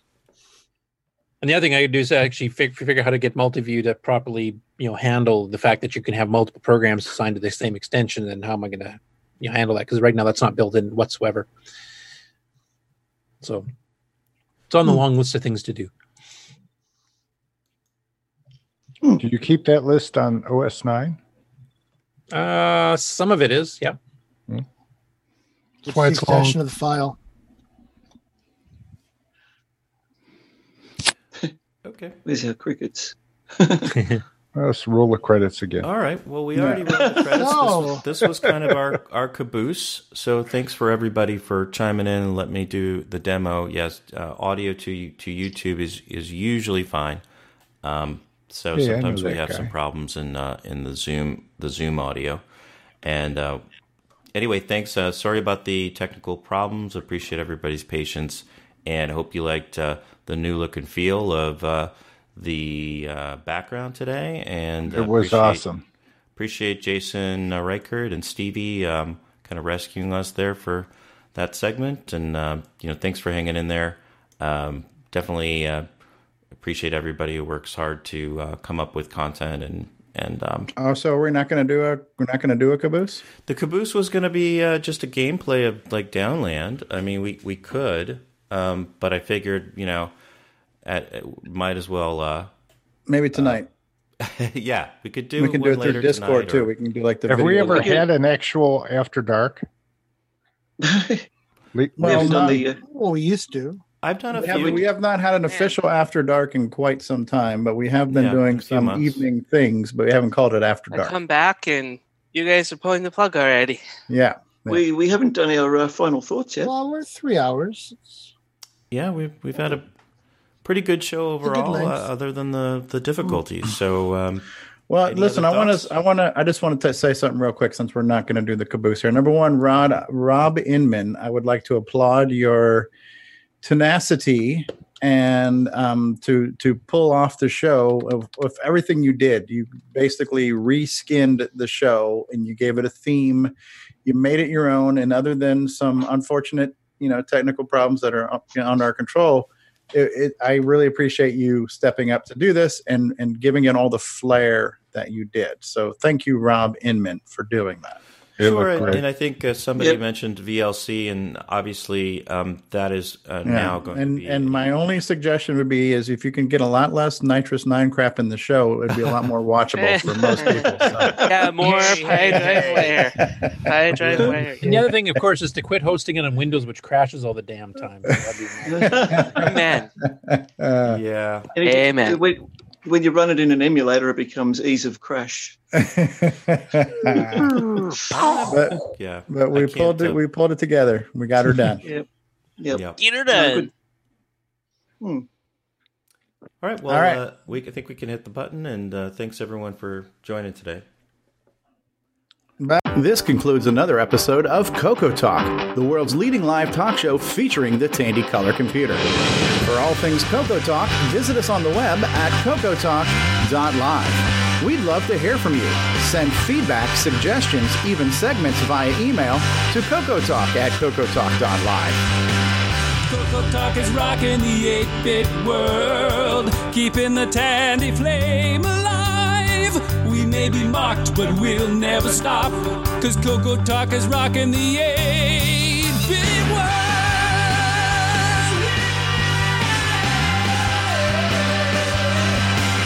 Consider supporting the show with a purchase of merchandise from our retro swag shop at 8bit256.com. If you'd like to become a patron of the show, click the Patreon link at our website at cocotalk.live. Coco Talk is rocking the 8-bit world, keeping the tandy flame alive. We may be mocked, but we'll never stop, cause Coco Talk is rocking the 8-bit Coco Talk would not exist without the community, its cast, crew, and contributors. Thanks go to Curtis Boyle, David Ladd, Mark Overholzer, Grant Leedy, Bruce Moore, Nick Marentes, Ron Delvaux, Rick Adams, Jason Reicher, Richard Lorbieski, Jim Brain, Tom C., Rob Inman, Mark Bosley, Brian Joyce, Ken Reicher, David O'Connor, Brian Weasler, Terry Steggy, Nick Marotta, John Strong, and many more, especially to Steve Bjork for production suggestions and James Diffendaffer for making my head explode.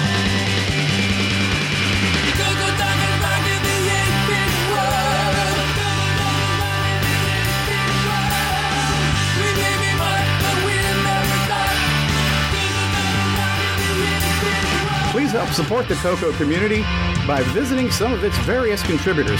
A list of resources is available at imacoconut.com. That's I M A C O C O N U T.com. The Coco Talk theme song is copyright 2008 by D. Bruce Moore and Greg Sheeler.